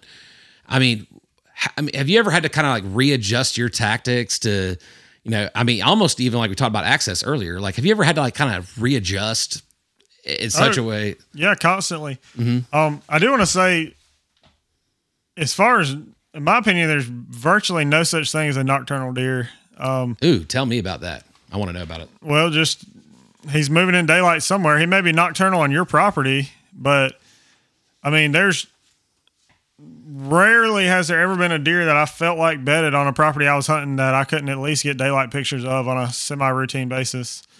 Um, it's just a matter of you've got to get a lot of time, like if, a, especially like a five-year-old and up, you've got to be within a couple hundred yards of where he's laying down to see him in daylight. Right. And you hunt these small parcels, so it's not like, you know, so that it can be done. It can be done. Yeah, I mean, so like small parcels, it's I mean, you're literally just rolling the dice of how you know, like there's a lot of small properties that you'll have good bucks on that you will virtually never have a chance of killing it outside of the rut. That Mm-hmm. it's just not somewhere they're going to lay down, Yeah. And so it, you just have to, you know, you just Got to go where they're at, pretty much. yeah, got to go where they're at. I mean, if it's a big enough deer, I'll go knock on you know knock on doors and keep trying to find out where they're bedding. Yeah, exactly. so I mean, you do that through your. I mean, it's like again, uh, we talked to uh, um, I, well, we talked to Walker. I think his said one of the things he likes to do is if he's got if he's got a if he's on a deer, you know, he's going to put a camera up and then he'll back off. He'll kind of do like a 200 yard radius or 100 yard radius uh, where he sees that travel path go, and then he'll place another camera until he backs in to where he thinks that deer is crossing out of coming out of a bedding area. That's pretty much exactly what I do. I mean, Okay. if and, I mean the way I look at it is if I'm not getting daylight pictures of him, I'm not close to his bed. Okay. I mean, and I'm you know there's a, there's a deer out there somewhere that literally doesn't move in daylight, but it I mean I think it's one in a million. it Like, is. It is. How many cameras are you running at one time most of the time? I've got I don't know. I've got over I've got probably 20 something cell cameras and That was gonna be my next question. Was it cell I honestly couldn't even tell you how many cameras I have. I Good mean, lord, yeah. I, I honestly, I'll find two or three a year that I forgot existed. Like, dude, that's awesome. Well, I have like two or three that. So how many of these cameras die like die on you? Because like this is my bit. Okay, so I'll buy like I'll find an Amazon special usually around Christmas. It'll be like 60 50 60 dollars and, and again i should know better but you know hey if you can get a cheap you know you can get a cheap camera and get a cheap camera well it works great for like a year and then like you could put it back out and then right before the season starts i mean it's it's just not working anymore there's something happening the ir's messed up something something's jacked up on it then it's just it dies so i mean uh, do you ha- do you have that happen i mean i mean Oh, you're probably running better cameras than i am I, I should ask that. Uh, this is the guy that had to go like get a canoe to get a camera one time because it was almost submerged. This is true. Go, going back to like backing into a deer with a, with cameras. Um, I mean, how does that work? Do you think for a guy that's on a hunting club where you know he's got ten acres, he's got five acres. You just have to get lucky. Just got to be the Really? right five acres. And, and I, th- I think you're right about that. And I, I, I feel bad. Tell But I, it- I feel bad saying that, but uh, in a way, it's kind of like that is the situation you're in. And you know, it, I I guess there's only I don't know anybody that can go into a hunting club situation if if y'all don't have big deer on your property already, you know, and back in it, and it's just not going to happen. You know, I've seen Yeah. people fist fight at hunting clubs about Yeah. little chunks of property. I'm like, hey man, yeah, it's you got you got a hundred acres out here, and you're fighting old John over here just because he wants to set up in this spot this year. It's always some politics and some drama. Yeah, I, you know, and I, I hate, you know, that's how I grew up hunting. But you know, at the same time, I, I don't know that I'd ever want to go back to it. I mean- I, I hate, I hate saying that to you. It breaks my heart to say that. It really does. when you have when you got a group of guys that are all on the same page, and especially like if your if your goal is to just be at camp and have fun and then hunt a little bit, it works out great. But yeah, when you got a group of guys that are all trying to kill big deer, I mean, you're just you're all in each other's way, and I always, I, you always feel like you're like it's a race. It so is. it's like you got to be more aggressive than you really need to be. And then just end up screwing each other up.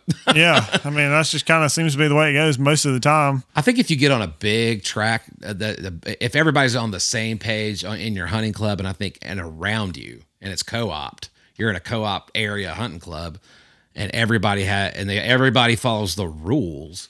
It is possible. Yeah, I mean if you got some guys you can trust and you're all on the same page, It it work. It can work really, really, really well. But you gotta you gotta be willing to do that. I mean, I mean, you just the- join a club with some random guys and Yeah, I mean, if outside of drinking Eh. beer at the at, at the at the uh, camp and you know having a good old time. I mean, I re- and again, there's again nothing wrong with any of that. I mean, there's that's got its place for sure. And look, if if you want to kill deer and you just want to you want to have meat in the freezer, that's probably the best route to do. I mean, you put enough corn out, or you plant your food. If you don't can't do corn, plant the right food plot, find the right spot definitely be you can be successful. It's it's possible, but I, I don't think it's po- I, I think where people get all upset about the fact that they can't kill a big deer on a hunting a hunting club. It's kind of like maybe you need to take that uh, that that shift that like Tanner's talking about, where you go into looking at a knocking on a door or picking up a bow or a, a crossbow or something. You know, I mean, it's just it's just that you have to make that decision for yourself. I mean, if the, if that's if you're really serious about killing big mature deer every year, I say keep the lease. Uh, you know, if you can, if you if you can afford to, but go out and try to find a place to get permission to hunt on. Yeah. And a lot of times, I mean, I mean, gosh, how many of your leases are free? I've only got I mean, you pay. I've only it. got two properties around here that I actually pay to hunt. Yeah, and see, that's proof right there. Like you can get great hunting property, killer hunting property, just by going and not being a jerk and asking and being responsible. And don't Yeah. don't approach them like I hunt your property. You know, I mean, I'd be be a professional. I mean, I had um I had a deer that I'm not going to say what county, but You don't have to. hundred percent would have smashed the county record on less than two acres. Yeah, He just happened to disappear like the Wednesday before bow season opened, but I mean, it's it's doable, and you know, like I said, in that case, it didn't pan out. But yeah, I mean, say that deer would have stuck around four more days, and I would have killed him. yeah. You know, Be a that's game. And next time he might, you know, or He- he the might, next dude. the next deer like that may. But That's if like, you would have thought, oh, it's two acres, it's not worth even putting a camera on, you wouldn't have Oh. even known that deer was there. that's like right around the corner over here where I live at. Yeah. and my roommate both shot two big deer behind the Yeah, house. they, they, Yeah. they both. His roommate killed a giant behind uh, over here uh, off the. Well, we'll we'll tell you where. We'll show you where it's at later. But yeah, it's All right. like, and I'm and me and my other buddy uh, hunt on the other other side of them, right right over here. We'll show you. But uh, yeah, it's. I mean, just take every. I think it's like a seize every opportunity kind of thing too. I feel Right. like. I mean, I want to have plans A through Z. Like I've got. I mean, every year I've got nice, nice deer that are just in my back pocket. Like if, you know that If you A1, I would love to there, shoot, but I'm not shooting day one. But I'm going to keep them around just in case. yeah, absolutely, man. I mean, I I think that's Keep the best thing tabs you on them just in case. You know, and I think the other thing about having multiple places to go, i I mean, it's uh, it, it, I, I you can, de- I mean, you know, I've heard people say, well, you can't grow a big buck or manage a big buck on 20 acres or 30, or even some people even for whatever reason believe you can't do it on 50. I think if you have the number one, if you have the right 50 acres and it's the right, if you have the right five acres, it's, you can do it. You just, you know, you don't necessarily hunt there. Or, you know, we've even said on the show before, like, if it's that bad, go to a public land. I mean, you pay for it anyway with your taxes. Go, go I used to hunt WMA, and that's all we used to hunt. yeah, I mean, if you got nowhere else to go, and you don't want, and you don't want to booger up a, a spot that you've got, and you don't think you can lay off that, lay off that one buck, and keep your dove population in check on wherever you're at, and then go to a WMA and, and hunt. Why, especially like you know, same thing with like the wind being wrong going into one of those places. I mean, Right. you know, you got to have a backup plan. So Yeah, and that's kind of my logic behind having a lot of spots. And then also, like, if you got one spot to hunt, you got to be so. I mean, if you're and you're going to hunt it all year. You got to be so super super careful about your entry and, and exits and your access and everything, which I try to be anyway. But you know, Yeah. you don't want to. I mean, you don't. I used to have a rule not to hunt a spot more than once a week, which the last couple of years I've been breaking it a little bit when I really feel like I've got dynamite access and a deer I really want to kill. especially when the wind and the conditions are right, or you got you're about to have a Right. cold front come in, it's in pot. Oh my god. It's hard. Mm. And and that's kind of some of the ways like that not, you know, say say you just can hunt the weekends to in some cases if you don't have a lot of places to hunt, that's probably you're probably better off that way. And Yeah, exactly. well, it's one I mean, it's hard to really say if you're better off, but you could look at it that way for sure. You can make the argument. Exactly.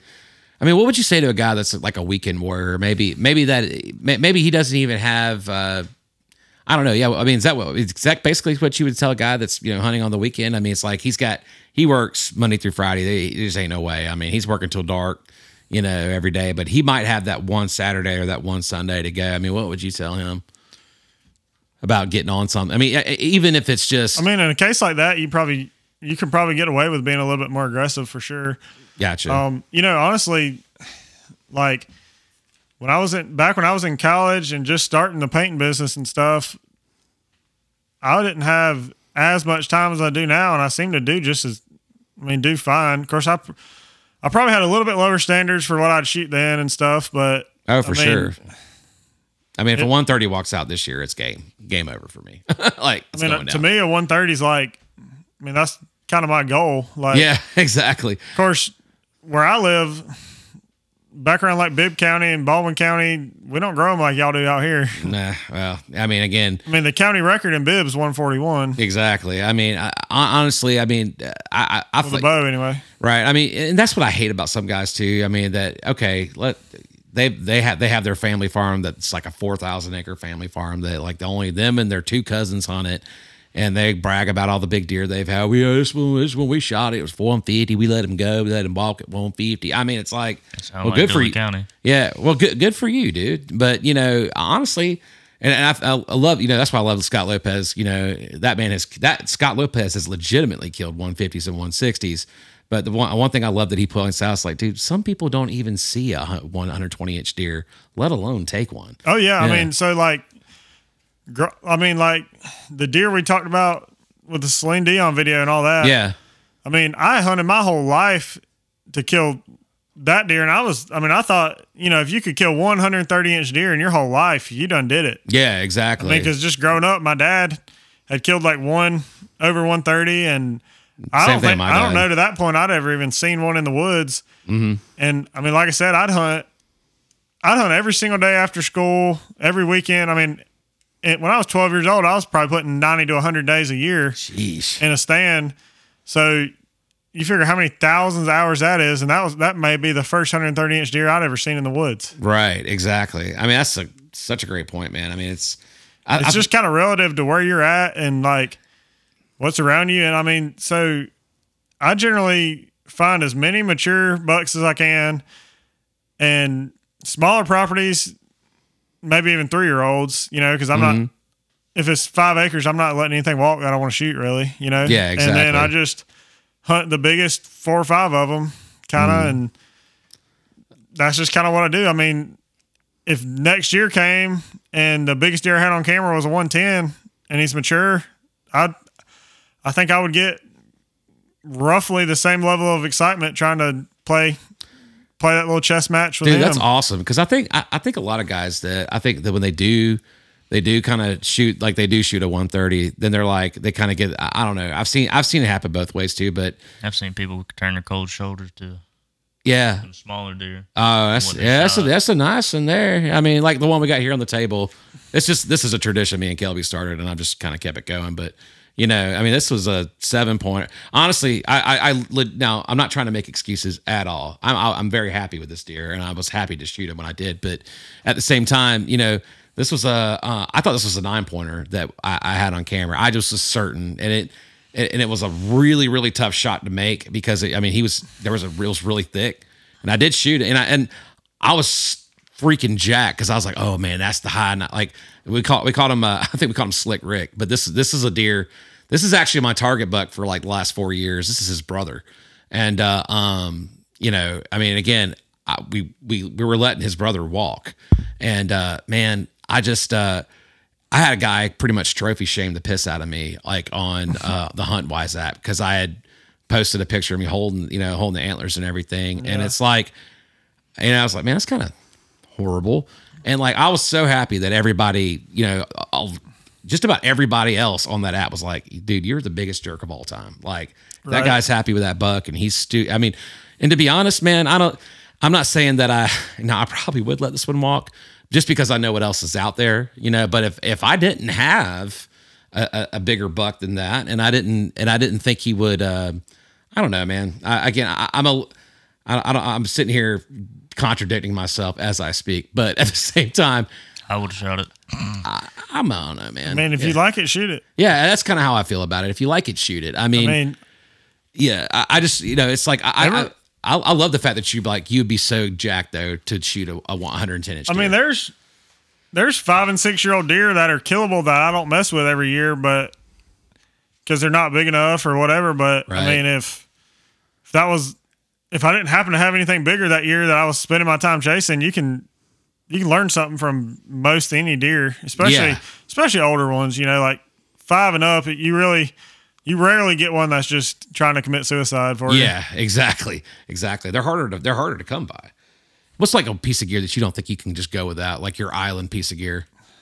Like if you had to hunt an island and that's all, and you know, the only piece of gear other than, let's say you have your bow, but outside of that, I mean, Um, what is like? You're like, I got, I gotta have this.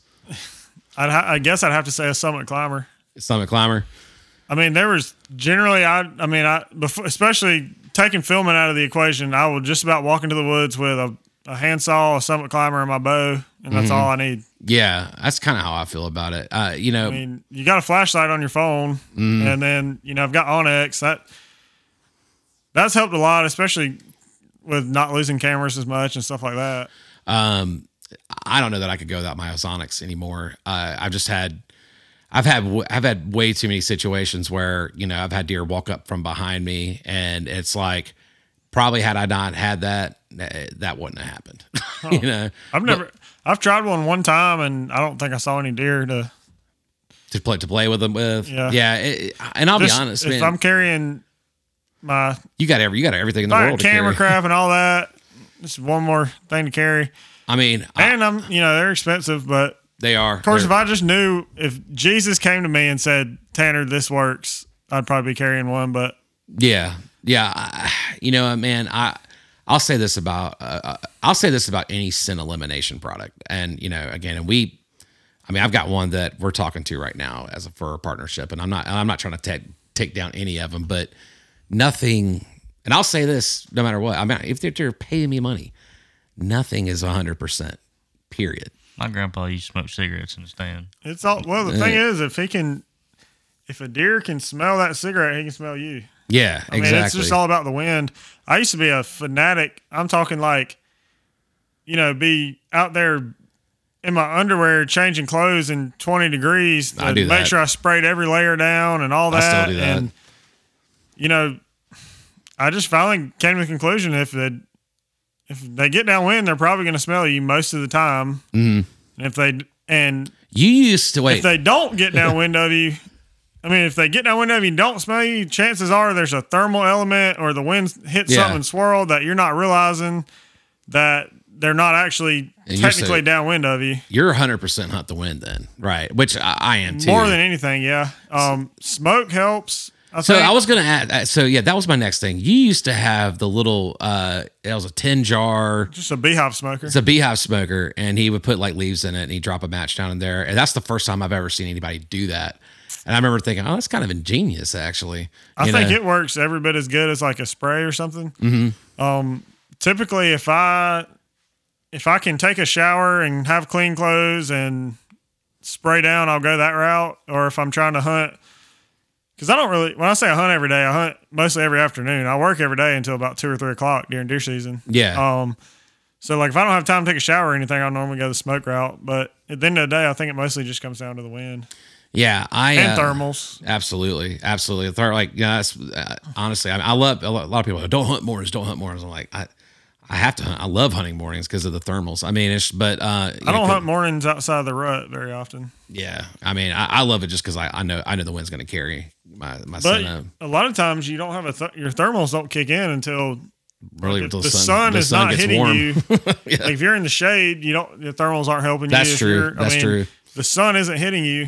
Then I learned that this year. Like I, I used to think forever. Well, it's morning, so the it, my sin will rise. But then that's not true. It's not true really until the sun gets to that certain point and it it, you know starts to heat up. And Right. It's because of the. It's because of the temperature change. You know. Mm-hmm. So I had no. Again, the science. I should have known that. You know. It's just like I don't know. I, I mean, I, I can be so lazy when it comes to certain things. Yeah. You know, when people tell you, but um, I've been really paying attention to the thermals the last, especially like the last year, the last couple years, and trying to kind of figure it out. And because they could flip the script on you in the afternoon in, in, in the right condition from what i've heard too like i, I didn't know Yeah, that i had um, no idea that that it was like that I wouldn't say I have like a. I mean, like Dan Infalt or somebody could tell you way more than I could ever, but like I had a spot this year. Number one, I had a ground blind there, so that's helping with scent a little bit. Yeah, and it's like a little field, and I mean, I hunted that more. I hunted that spot more than I. If you'd asked me three years ago, could you hunt a spot that much without boogering up the deer? I'd have told you no. But Mm. between that ground blind and the the way the sun would hit that field, like first thing in the morning, every morning, it was like you couldn't get smelled there almost. that's crazy yeah that's amazing how how much they'll do you know i um i will say this about the ozone generators especially the ozonics i mean it i think it you know kelby used to say this and i think this is so true about everything you know, does it work 100%? No. But does it help? Mm, yeah, I think it does help. And I'll take any little, and I think if you could take any little precaution that you can take, it does help. But I will say this about ozone as far what I found. I mean, and I think you should hunt the wind. You should enter, you enter into the place with the wind in your face. You hunt with the wind in your face. Now, throwing the ozone down to your downwind, I think it gives you you know slight edge. I, again, does it is it going to 100% work? Probably not. Is it going?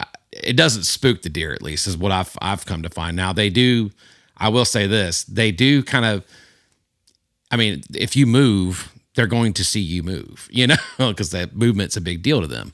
You know, um, and I did try their uh, scent. I think it was scent crushers. Um, mobile wash suit because it's supposed to be for the guy that works during the middle of the day Yeah. and he can't go take a shower. So it's just supposed to work. I'm too fat to sit, you know, like it would zip up.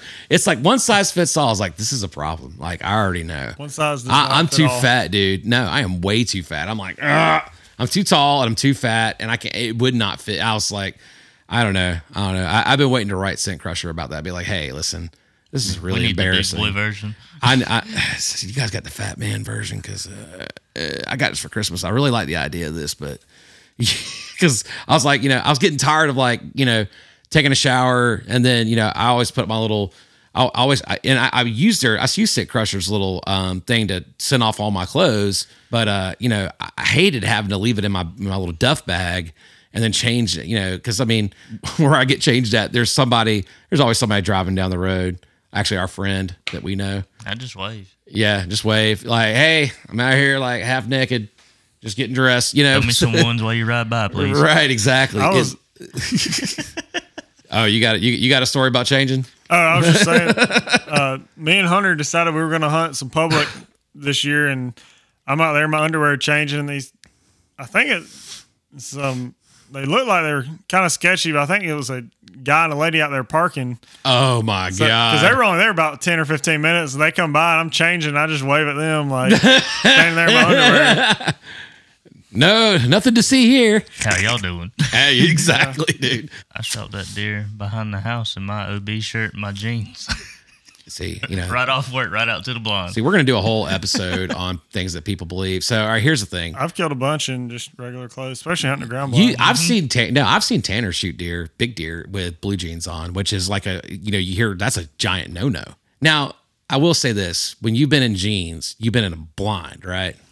Well, I'm pretty part. sure that 11 pointer you were talking about earlier that shot with a rifle. Yeah. I think I was wearing jeans when I killed him. I was just. I wouldn't be the surprised. I won't because I want to. I've seen you hold a giant deer, and I, I was like, he's got freaking blue jeans on.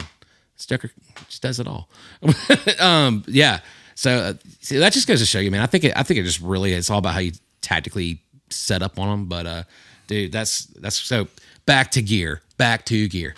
but sorry, I'm good with these kind of rabbit holes because they, I mean, they're good points. But uh, so uh, I, you know, for me, um, I'm definitely I'm all about. I'm, I'd say that Ozonics is my island piece of gear, but uh, I mean, I think the only other thing that I think that I absolutely would, you know, if I only had to have maybe two pieces of gear, it'd be the uh, probably the uh, Ozonics and the uh, um, man. I, I I would definitely say it probably. I don't know, man. My, my phone, dude. I mean, honestly, and it's not because I need it for entertainment or anything else. It's like you said, the onX. Uh, if you're going onto a new piece of property, especially if you're scouting a piece of property and you need to plot a, a trail or you need to, you know, lot. I mean, I definitely, definitely would think, yeah, the phone. It's just become such a staple too, and it's for safety reasons too. Yeah, I didn't think I didn't know we were counting a phone as gear. I would I'd count that. Yeah, absolutely. I mean, I think, I mean, honestly, like, I, I my wife's like eighty percent or more before you go hunting. Like, you know, like especially in the afternoon, she's like, I'm not. You're not allowed to even go unless that phone is over eighty percent. So, which I think that's always a good rule.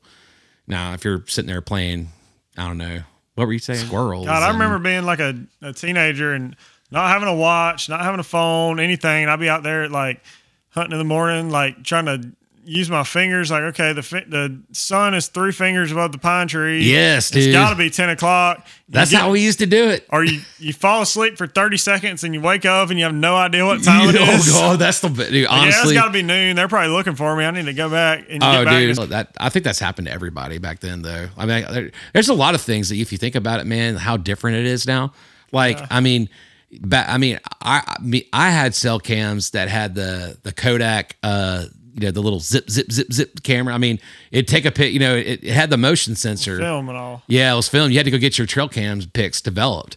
So it'd be like I remember doing that with my dad. yeah, it's like, I mean, it was and it was loud And it was too. the coolest thing ever, too. Oh, I know, then. man. I was like, this technology, you ain't gonna beat this, man. They ain't gonna come up with nothing else. That'll, that'll. There's a fine line between, I mean, You think it's cheating, But- I don't know. or technological advance? You know who we need to get to be a deer I mean, hunter? I've killed, I've killed deer with a rifle that, I mean, with a cell camera and a rifle, it almost feels like cheating. it does. And it, I mean, I don't know. It's it depends. It depends on how it depends. I think it just depends on how you. But I'm not going to say it. that somebody's cheating if they shot a deer with a rifle and a cell camera. Oh no, not at all. But I mean, sometimes I don't know. It's I mean, you talk to my granddad about cell cameras, he'd probably have a whole lot different perspective on it. oh I bet would. oh guaranteed, man. I mean, my, my dad loves it. I mean, he, embraces it all. Like he has it- I mean, it's good for the sport in the way in the fact that you understand your deer herd better, what's going on better. Cell cameras have, like me personally, trail cameras have probably saved more deer's lives because, I mean, think about how a lot of the deer that I've killed, you may have had nighttime pictures of them for a couple years before you killed them, and you know that whole time I'm letting decent deer walk. That if I didn't know there was something better there, you'd be you'd be wanting to shoot them. You know? Yeah, I, I- you know what? I think that's a great perspective. Honestly, and part of me kind of wants my kids to not. I mean, I think just by default they're going to have that. I mean, with the trail cams, and they're just going to do it anyway. But you know, I kind of almost want them not to have their. uh you know, I kind of want them. I don't know if I'm saying I'm not gonna. I'm not gonna let them suffer necessarily, but there's a few things I think I'm gonna make sure they do without before they get into anything like like an ozone. They're gonna they're gonna definitely hunt wind. They're not gonna not gonna buy them an ozone unit and make them let let them use ozone. They're definitely gonna have to have to win. You know. I feel like I came up at like almost like the perfect time. Like yeah, I think you did. when I when I first started hunting, we didn't have cell phones and stuff. I mean, we as kids you played outside and everything else, and then I think I first got a cell phone when I was like fourteen or fifteen, something mm-hmm. like that. So you're, I mean, kind of got the benefit of it, but didn't grow up dependent on it like a kids now, three years old. The tablet's their babysitter type deal. I was deal. 19 when I got a cell phone for the first time. Was that a bag phone? Pretty much. This is it. That Joker definitely flipped, boy. That was my thing. I had a I had a flip phone. I've thought about going back to one, honestly. Dude, Same. seriously, it, it, it probably was. I I feel like I'd enjoy my life a lot better. I really do. I'll Like, tell you I- what's like eye opening is like when you're somewhere like a high or something, you don't have service, Mm-hmm. you realize how many times you've pulled your phone out of your pocket and checked it, and you're like, wait a minute, dummy. You don't have service. Dude. What are you checking for? And it's just like It's out of habit. ingrained. Dude, if I had as many followers as you did, though, man, I think I would be very, very. I, I mean, it's not that I'm looking like I need that gratification or anything like that. I just, it's just kind of cool that anybody pays it at this point. You know, because we haven't really done anything to make this. You know, we haven't done any kind of big, super big launch or anything like that for the show. But it, I mean, if we did, you know, and we got we got any kind of response even close to Tanner's, I'd be like, that's just so cool that people are paying attention to you. You know, it's like.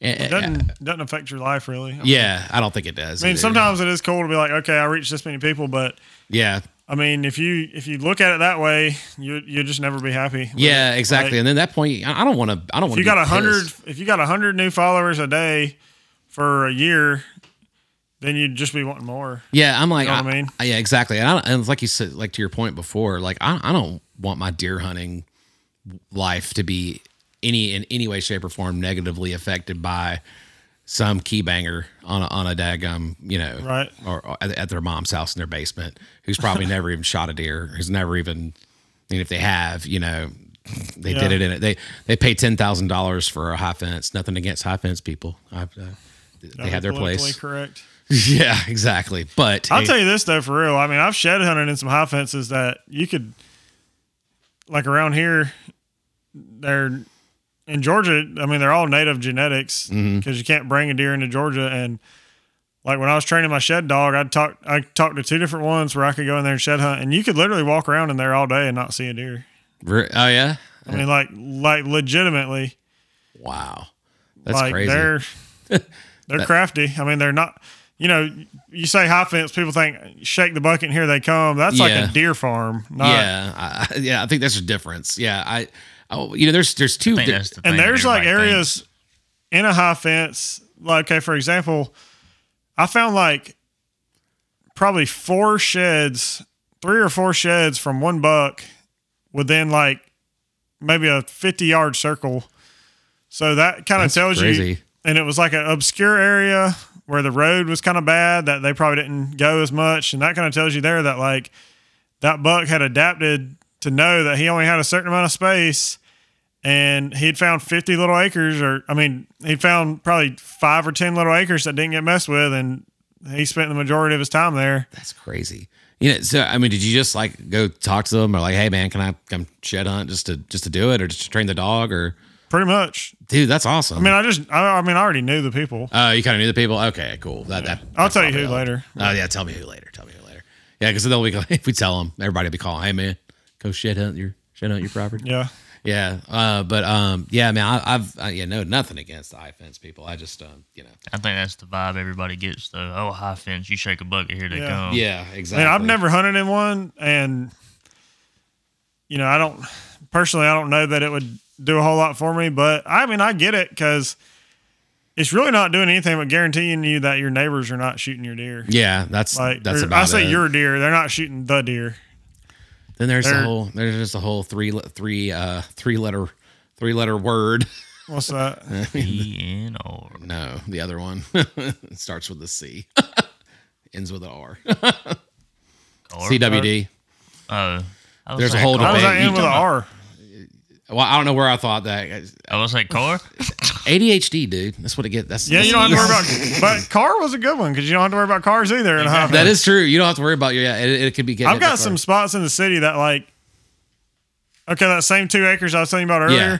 I bet you I had eight or ten bucks that that I had over the course of this season on that place that would have been nice deer that were messed up on one side because they've been hit by hit a car. by cars. Yeah, Well, we, Because you know they get hit and then the next year that the one side of the rack grows funky because the calcium or whatever was used to fix those bones. yeah. I don't know if the, I think this guy just wasn't quite developed yet. Uh, not, of course, I'm uh, talking about stuff that people can't see on an audio podcast, but you know, I think he was either I don't know if he got hurt or what. Probably but- just bumped into something in velvet. Yeah, I think something like that, and just kind of st- stifled him here. But you know, um, I, I- but I've seen a ton of deer like that, and I, you know what's sad is I think a lot of people. I mean, there's a whole nother debate, but uh, that's a cold buck. Shoot him.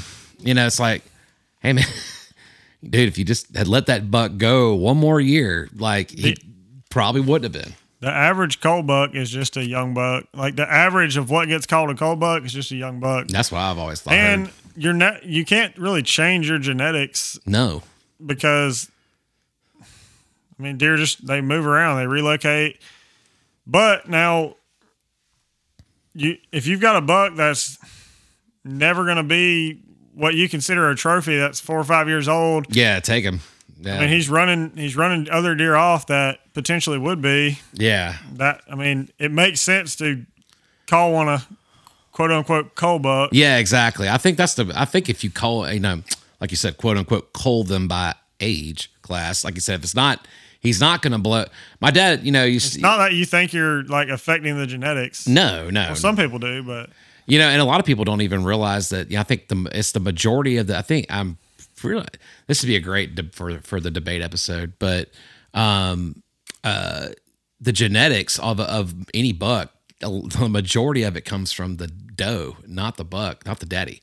You know, a lot of it comes from the the pedigree comes from the mama. I heard that from a deer farmer. I just assumed it'd be like half, but I don't Yeah, know. I thought it'd be 50-50 too, you know, I, but Maybe. apparently a lot of the, ant, the the antler genetics, a lot of it's made up. Uh, uh, they say it's from the the the mama, and I was like, I don't, don't know. Uh, it's like a it's like a 60-40 thing, I think, and I was like, I uh, yeah, that'd be over my head to say really. yeah, really. I, again, I, I- again, I heard this from a deer farmer. Somebody, somebody can fact check me, and I, and I'm okay to be wrong about that. I'm happy to be wrong with that. Again, I thought it'd be 50-50 as well, you know. But you know, and that, but that is also a great point. You know, I mean, I don't know, but how how do you how, you wouldn't be able to call you wouldn't know what doe to shoot that had oh that doe's got bad genetics, better shoot her. Right. You know, she's spitting out unless you knew for a fact, I've been trying to get rid of the blowing gene. dude. Everybody, does dude, blows die. dude. Honestly, yeah. So far, it's not working. No, dude. I don't think so, man.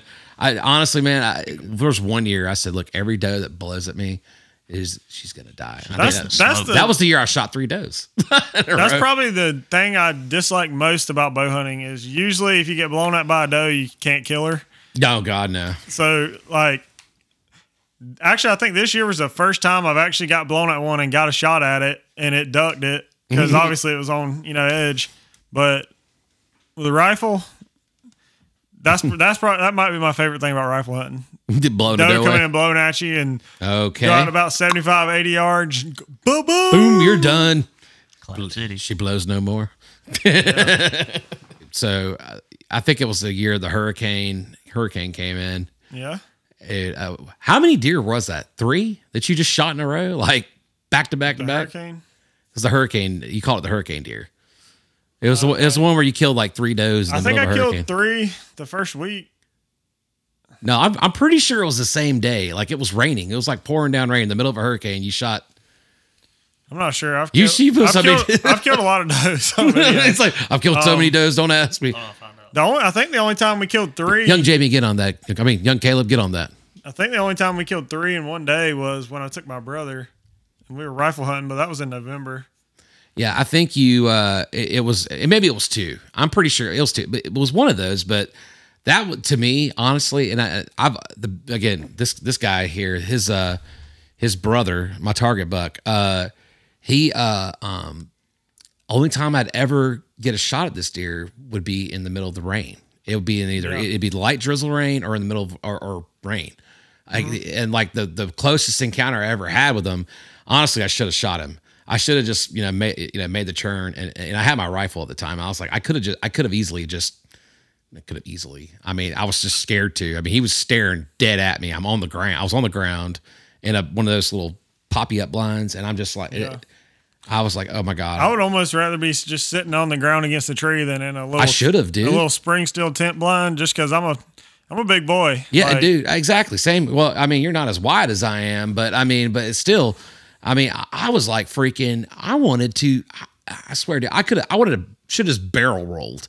I mean, honestly, it would have, it was like a lawn chair. So it was lawn chair and had that little cover, and I could not, I could easily shoot out the front, but I could not shoot to the left where mm. he was coming from.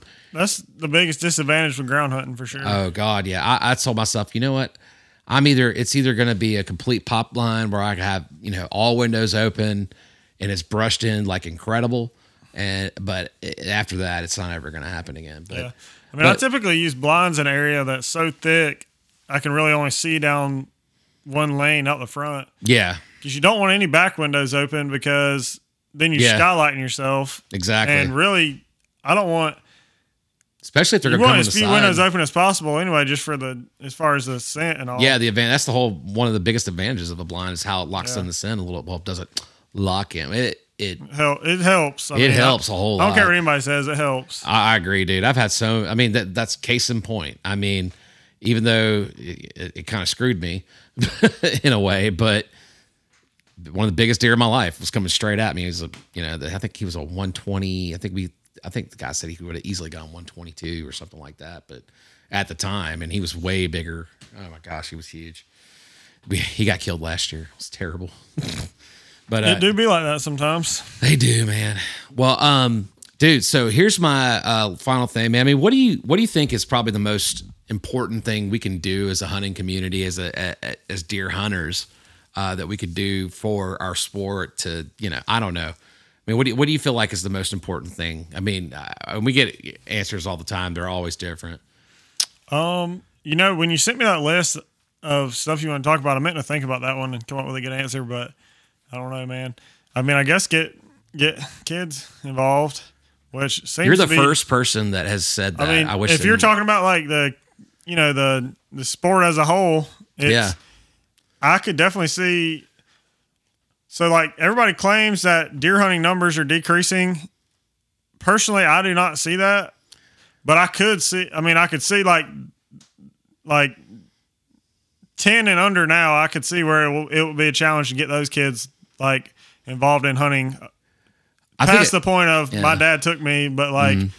Like when those kids are 16 that grew up playing a tablet and yeah, you know, I don't, I could see it Mm. being a challenge to get those kids out and actually hunting because you know, man, I think um, I- I think especially in Georgia, it's hard for us to see that. Uh, I, I feel like because we're, you know, I mean, granted, we are not. I mean, what is it? Iowa and what's the other? What's the other couple states? I don't think Iowa's even considered even the top as great as it is.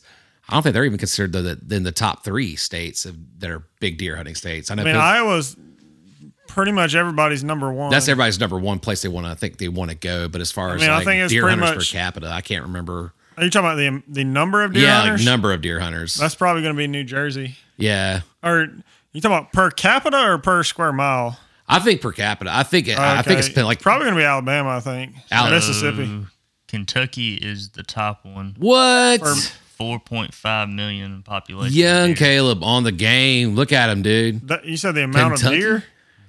I thought we were talking the amount of deer hunters. I'll talk about Mount Deer Hunters. Well, Per- Dak, 2.5. Hold on. well, per, hey, per well, capita. per cap per capita deer. No, that's great info to know too. Am I- You got a place in Kentucky, don't you? Um, Or a place to go in Kentucky? I've got a. I'm not quite sure what I'm going to do this year. I'm, May I'm- go back to Whitetail Heaven. May try to find a lease dude, somewhere. white, that whitetail heaven looks like it's awesome. I just, uh, I, that I got. Yeah, I mean, I got a membership up there. So like, basically, you kind of have. I mean, they have all these that's farms. ingenious, man. Too like the way they did that. They've got all these farms that they run hunts on, hunters on, and then you can just kind of hunt wherever you want. And That's an ingenious way to do that. Is it more affordable that way too? Um, it is, especially like when you consider, like when you compare what they charge versus like if you were to lease something and Yeah. then get a hotel and then all that. And so you got to stay at their lodge too. Yeah, That's and crazy. Uh, I mean they're they've got a lot of good land and a lot of land that like from a guiding perspective doesn't make a whole lot of sense. That Yeah. like you know their average client is not going to want to climb a mountain to go Yeah, hunt for sure. and then I can go. I'll throw a bag of corn on my back and a camera and go climb that mountain and pretty much have it to yourself. That's awesome, dude. Yeah, I think that's a great that's a great business model too. For some reason, the only thing I'm getting pulled up as of 2013, Texas was the highest. Really, most hunter, deer deer hunters hunters. per capita. That makes sense though. That makes sense to me. That as far as them being that Not many. a whole lot of capita. Nah, nah, not really. It- honestly, and you know, uh, Pen- like places like Pennsylvania, I know they're uh, like they have the whole state shuts down when they go deer hunting. Yeah. Like I work for a company, they like that's all they did. Like I mean, it was like, you know, like hey, uh, deer season start, gun season. It, it was gun season specifically. When gun season starts in Pennsylvania, they say. I mean, and I, th- and I think they do the whole they run dogs or whatever. I, I I don't know. I could be completely wrong, but you know, them being the biggest like you know per capita deer hunting state as far as deer hunters go. But I think the point is though that I mean, the you know us having uh, as deer hunters, I mean, I, I definitely the the our our own deer hunting pandemic is the fact that we don't have a lot of the hunter recruitment like that goes on, especially among kids. Uh, it's just it's and again, I don't think we notice that much in, in being in Georgia because I mean we all a lot a lot of people hunt here. Even in my lifetime, it seems like hunting is becoming less accessible. And to me, it just seems like it's more people hunting. Yeah, it, But- it, does. I think if you go I mean, to those license states- sales don't lie, but I mean, right? you take Iowa, for example, like I'm saving up points to go to Iowa. It For takes sure. five years to go to the best area, and it used to take two. Yeah, Or you look at like like West Kentucky in the 90s, you could go knock on doors and hunt for free, and now it's 30 $40 an acre to lease land. yeah. It's like, okay, I, I think I think that's I think that's in part due to people like you know people like the hunting public and and and Seek One and stuff like that because they've they've made that kind of stuff. Oh, I didn't know I could easily go do that. You know, I mean, guys like you, you know, who are able to go knock on a knock on a door. You know, and uh, you know, and I, I do worry about, you know, of course, I mean, I, we're obviously talking about the opposite thing, you know, kind of like land disappearing, you know, but I, again, uh, my buddy Brady in, uh, in- in North Georgia that we had on the show, he, he, I mean, they live in a tourist town and, you know, what they love up there is the mountains. Well, you know, people want to see deer, but they don't want to hunt them, you know, so they're building all these lodges and stuff and he can't, you know, like the, the opportunity is absolutely the window is shrinking up there for them. And it's Well- kind of like you know you worry about you worry about those kind of things. Supposedly the population of the deer in the North Georgia mountains is like a third of what it was right it's 15 declined. or 20 years ago. yeah i've heard that. I've heard that it, too. I wanted to say it was mostly because of timber management, but I'm not 100% yeah. sure. I, I can't i can't remember. I saw i think i want to say i saw that article in gon or maybe you i think you either i think you posted it or shared it. I, I. I want to say it was off of your page. I want to say i saw that which is kind of crazy. You know i'd have to ask my buddy about that. But um, yeah man I, I i i've just i think that's probably one of the biggest things we can do as hunters. So apparently, from what I'm looking at right here, it says based on 2015 deer population estimates for North America Whitetail Magazine, Georgia's deer population was around 1.2 million. in 1.2 20 million. 2015. Yeah. 1.2 million. That sounds about right. What was the what was the I couldn't one? dispute it. I haven't counted them. No, dude. I sure would like to try though. I don't know. Our state. Now, as far as like what the state of Georgia could do different, I can give you a whole podcast on Hey that. man, look from a guy that grew up in Houston County, I can tell you right daggum now. They need to they need to open up the bear days. They need to give us at least four. Let us do it over bait, and at least give us Okay. hell one. Yeah. So I'll take one. I don't care. I'll, I mean, I'll shoot one. I'll be fine. DNR thinks there's like No bears. 40 bears in Twiggs County, and I've seen five in one day. dude. I'm like serious. I don't think I seen one. eight- I don't think I saw one eighth of the bears in the county in, in a Absolutely. day. Oh, dude, go, you can't hunt. Looks like. There's two problems with hunting in Houston County, in my opinion. And then again, this this is my home. This is where I grew up. I grew up hunting in Houston County. You know, back and I will agree. In the '90s, when I was hunting here, you know, when I first started, I can't say that I ever saw a bear, but one time out of 15 years that I hunted. Now I went back to a. I went back and hunted a place nearby where I used to hunt. I mean, probably not even uh, half a mile down the road. I saw three bears. And it's like, and then, you know, on the way there, there was a bear on the side of the road that was dead. You know, it was just like they'd been get hit- by a freaking car. And I'm like, and I- again, I got Twiggs pictures. County. I got pictures Dude, on my eh, trail camera. we could, we, Virtually we zero could tell you all fear of humans too. Right. He he hunts on a Twiggs house and County line at, at this one particular undisclosed location. It's nothing but bears. Nothing Yeah. but bears and hogs. I got a bear. I got a picture of a bear laying out like he's posing for the camera. Dude. yeah. So like I had that that club where I killed the Celine Dion buck. We'll call him. Mm-hmm. Out there, man, it was like, I mean, you put corn in a camera up, you're gonna have bears on it, and when Yeah. they find it, they're gonna lay there and make sure nothing else gets any corn Mm-hmm. until they get done eating it. That's right. I I mean, mean, if they're full, they'll just lay right there and make sure nothing else comes. Seriously, greedy I- little jokers. I, I, I mean, honestly, I realized that you know it was an indigenous animal, and it shit, and it, and it, and it was, and I may have look. I'm not a biologist or a scientist or anything like that or whatever. And it would be a difficult, like, I could see where it would be difficult to say, okay, we need this many bears killed because they cover a lot of ground. And I mean, it ain't like you can get them all together and count them. No, But- exactly, but it's got to be over. It's got to be more than it's supposed to be. It's definitely more than they, they're claiming it is. oh, don't I agree. I agree hundred percent. I can't remember how many they said got shot this year.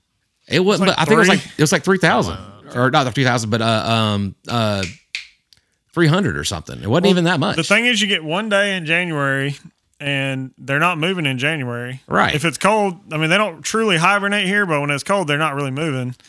And the you can't bait. it's like two days. And it's like, I was surprised they did that. you're almost afraid to shoot one because Oh, okay, dude, like yeah. I knew a guy, a guy that was on the club I was on killed one, and had like a dump bed on his side by side or whatever. So they let that down to load the bear up, and then like they take it to the check station. Game warden's like, okay, tell us where you killed it on this property, and they're like, oh yeah, yeah, yeah, like we're familiar with that. Like they'd done scoped out their whole property. Then like. When apparently when the guy let the dump gate down, like two kernels of corn fell out of the dump gate, Oh and- no. two or three days later, the game wardens are like at his door, like, "Hey, you want to explain this?" Like, It turns into a crime mean, that, scene. they they take the bears so serious, even if you're not doing anything wrong, you're almost afraid to. dude. I, Shoot well, one. That, that's the thing, man. Like I, I- again, I mean, and I think I know, it's like a, I think it's episode uh episode three or four with uh um I don't even know what my own episodes are. Episode episode four with uh Mike Love, the guy from uh Michigan. You know, he, I mean, we told him. I, me and Kelby were talking about how bad.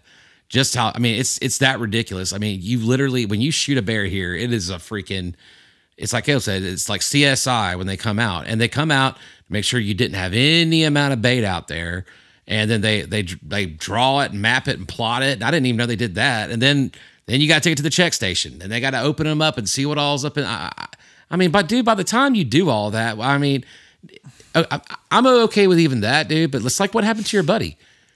I mean, two kernels of corn? Are you serious? When it's Yeah, legal to I shoot a deer? He, I don't think he Over actually got in trouble for it, but I think, I hope he didn't, man. still, just like the They still probably made a big deal oh, I it. guarantee Yeah. they made a big deal about it. It's a big rigmarole. Uh, it's it's just it's again you know I don't again we're not really as bad as you know from what I, again you can hear all about uh, Mike Mike Love could tell you all about um, Michigan's with stuff with their DNR up there, but and the NR and the NRC they deal with too. I mean it's just it's awful the stuff they have to deal with. And then I, we are again Georgia, we're nowhere near that, but man, I don't know. I worry, dude. I kind of worry about stuff like that when we're having to make. I mean, seriously, the Bears are ridiculous. Like, I, I really think they're the best thing they can do right now. I mean, a stand behind us in any kind of litigation when it comes to hunting. Absolutely support us 100. Well- percent But outside of that, let the bear. Give me some more bear days.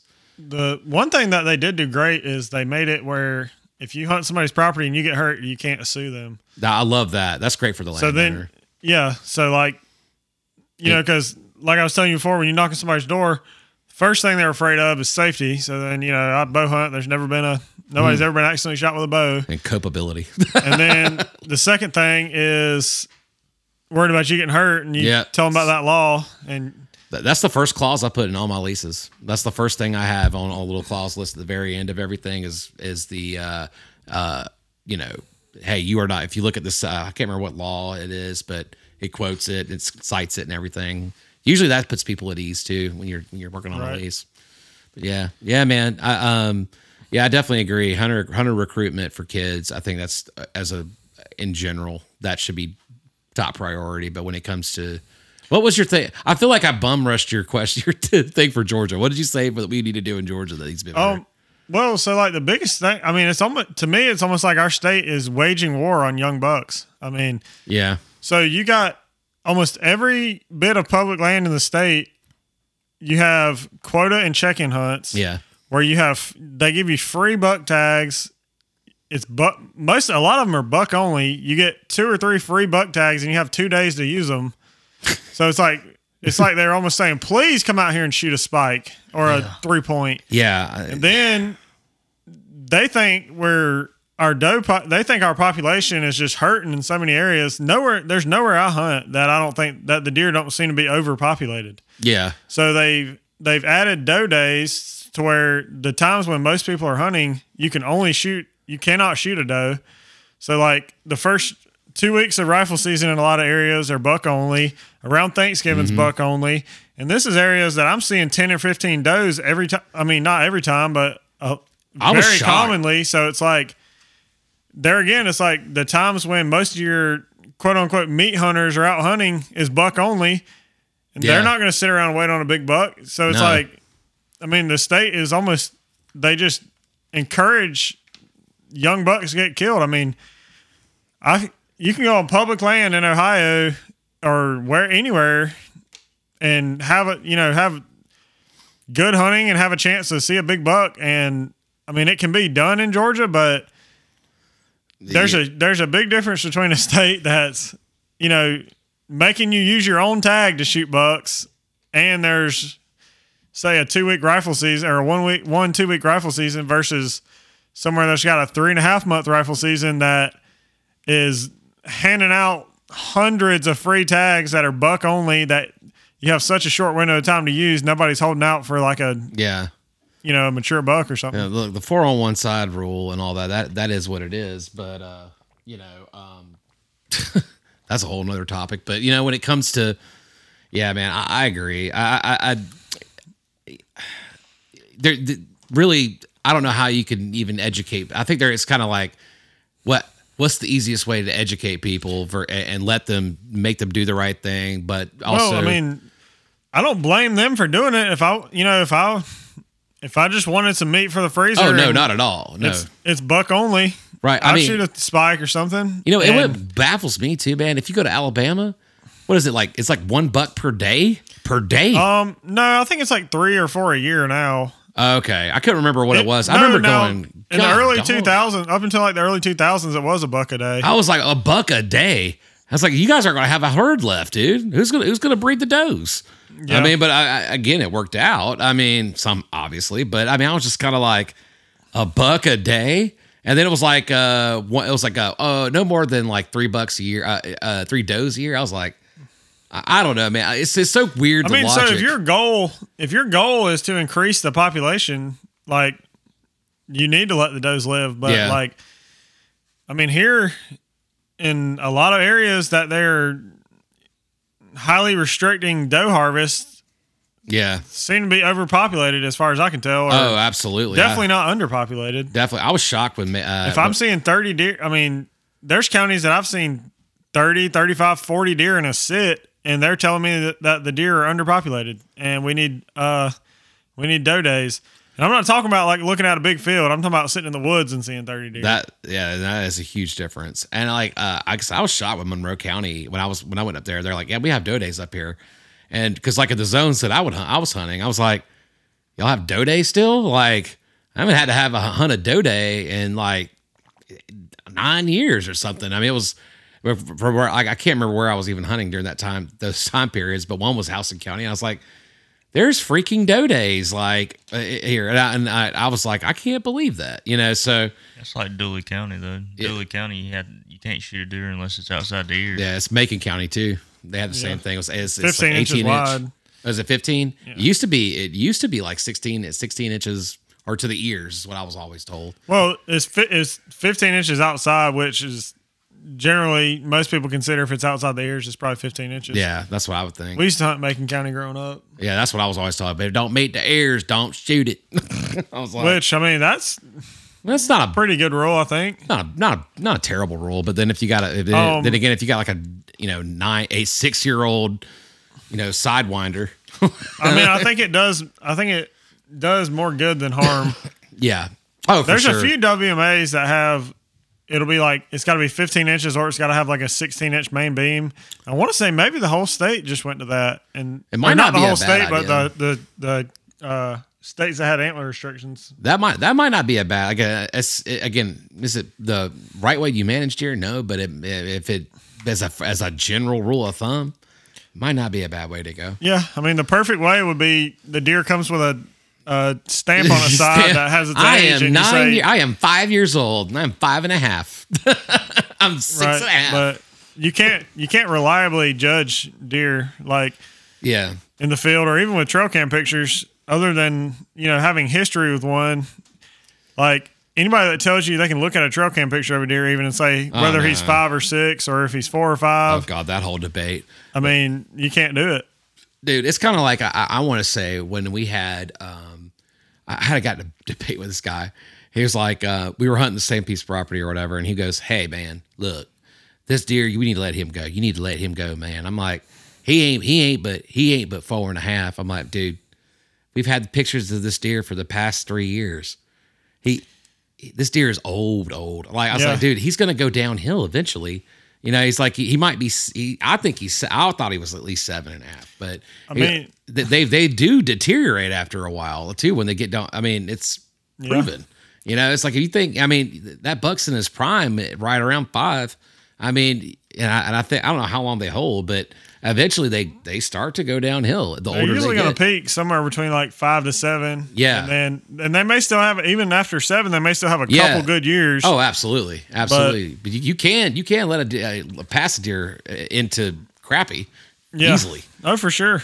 You know, and I don't think why I don't know. And, and some people, I think you know, it's like you know, don't don't be completely stupid, man. You know, like the deer is worth taking. It's worth taking. Take it. You know, so I don't know. I, goes into the whole all, all the debates of who who thinks what. So you know, and how they're how they're brought up. But yeah, well, shoot, man. Tanner, dude, this it's been awesome. I'm so glad you came and, and to hang out with us and talk to us on the show and let us uh I don't know, talk your ear off. You, just talk our ear off. It's been great. It's been awesome. So that I'm, I'm looking forward to everybody hearing the show. So uh dude, yeah. I I hope you'll get to come back at some. And we are gonna go hunt at some point. Sweet. We need to. All right, man. Sounds good.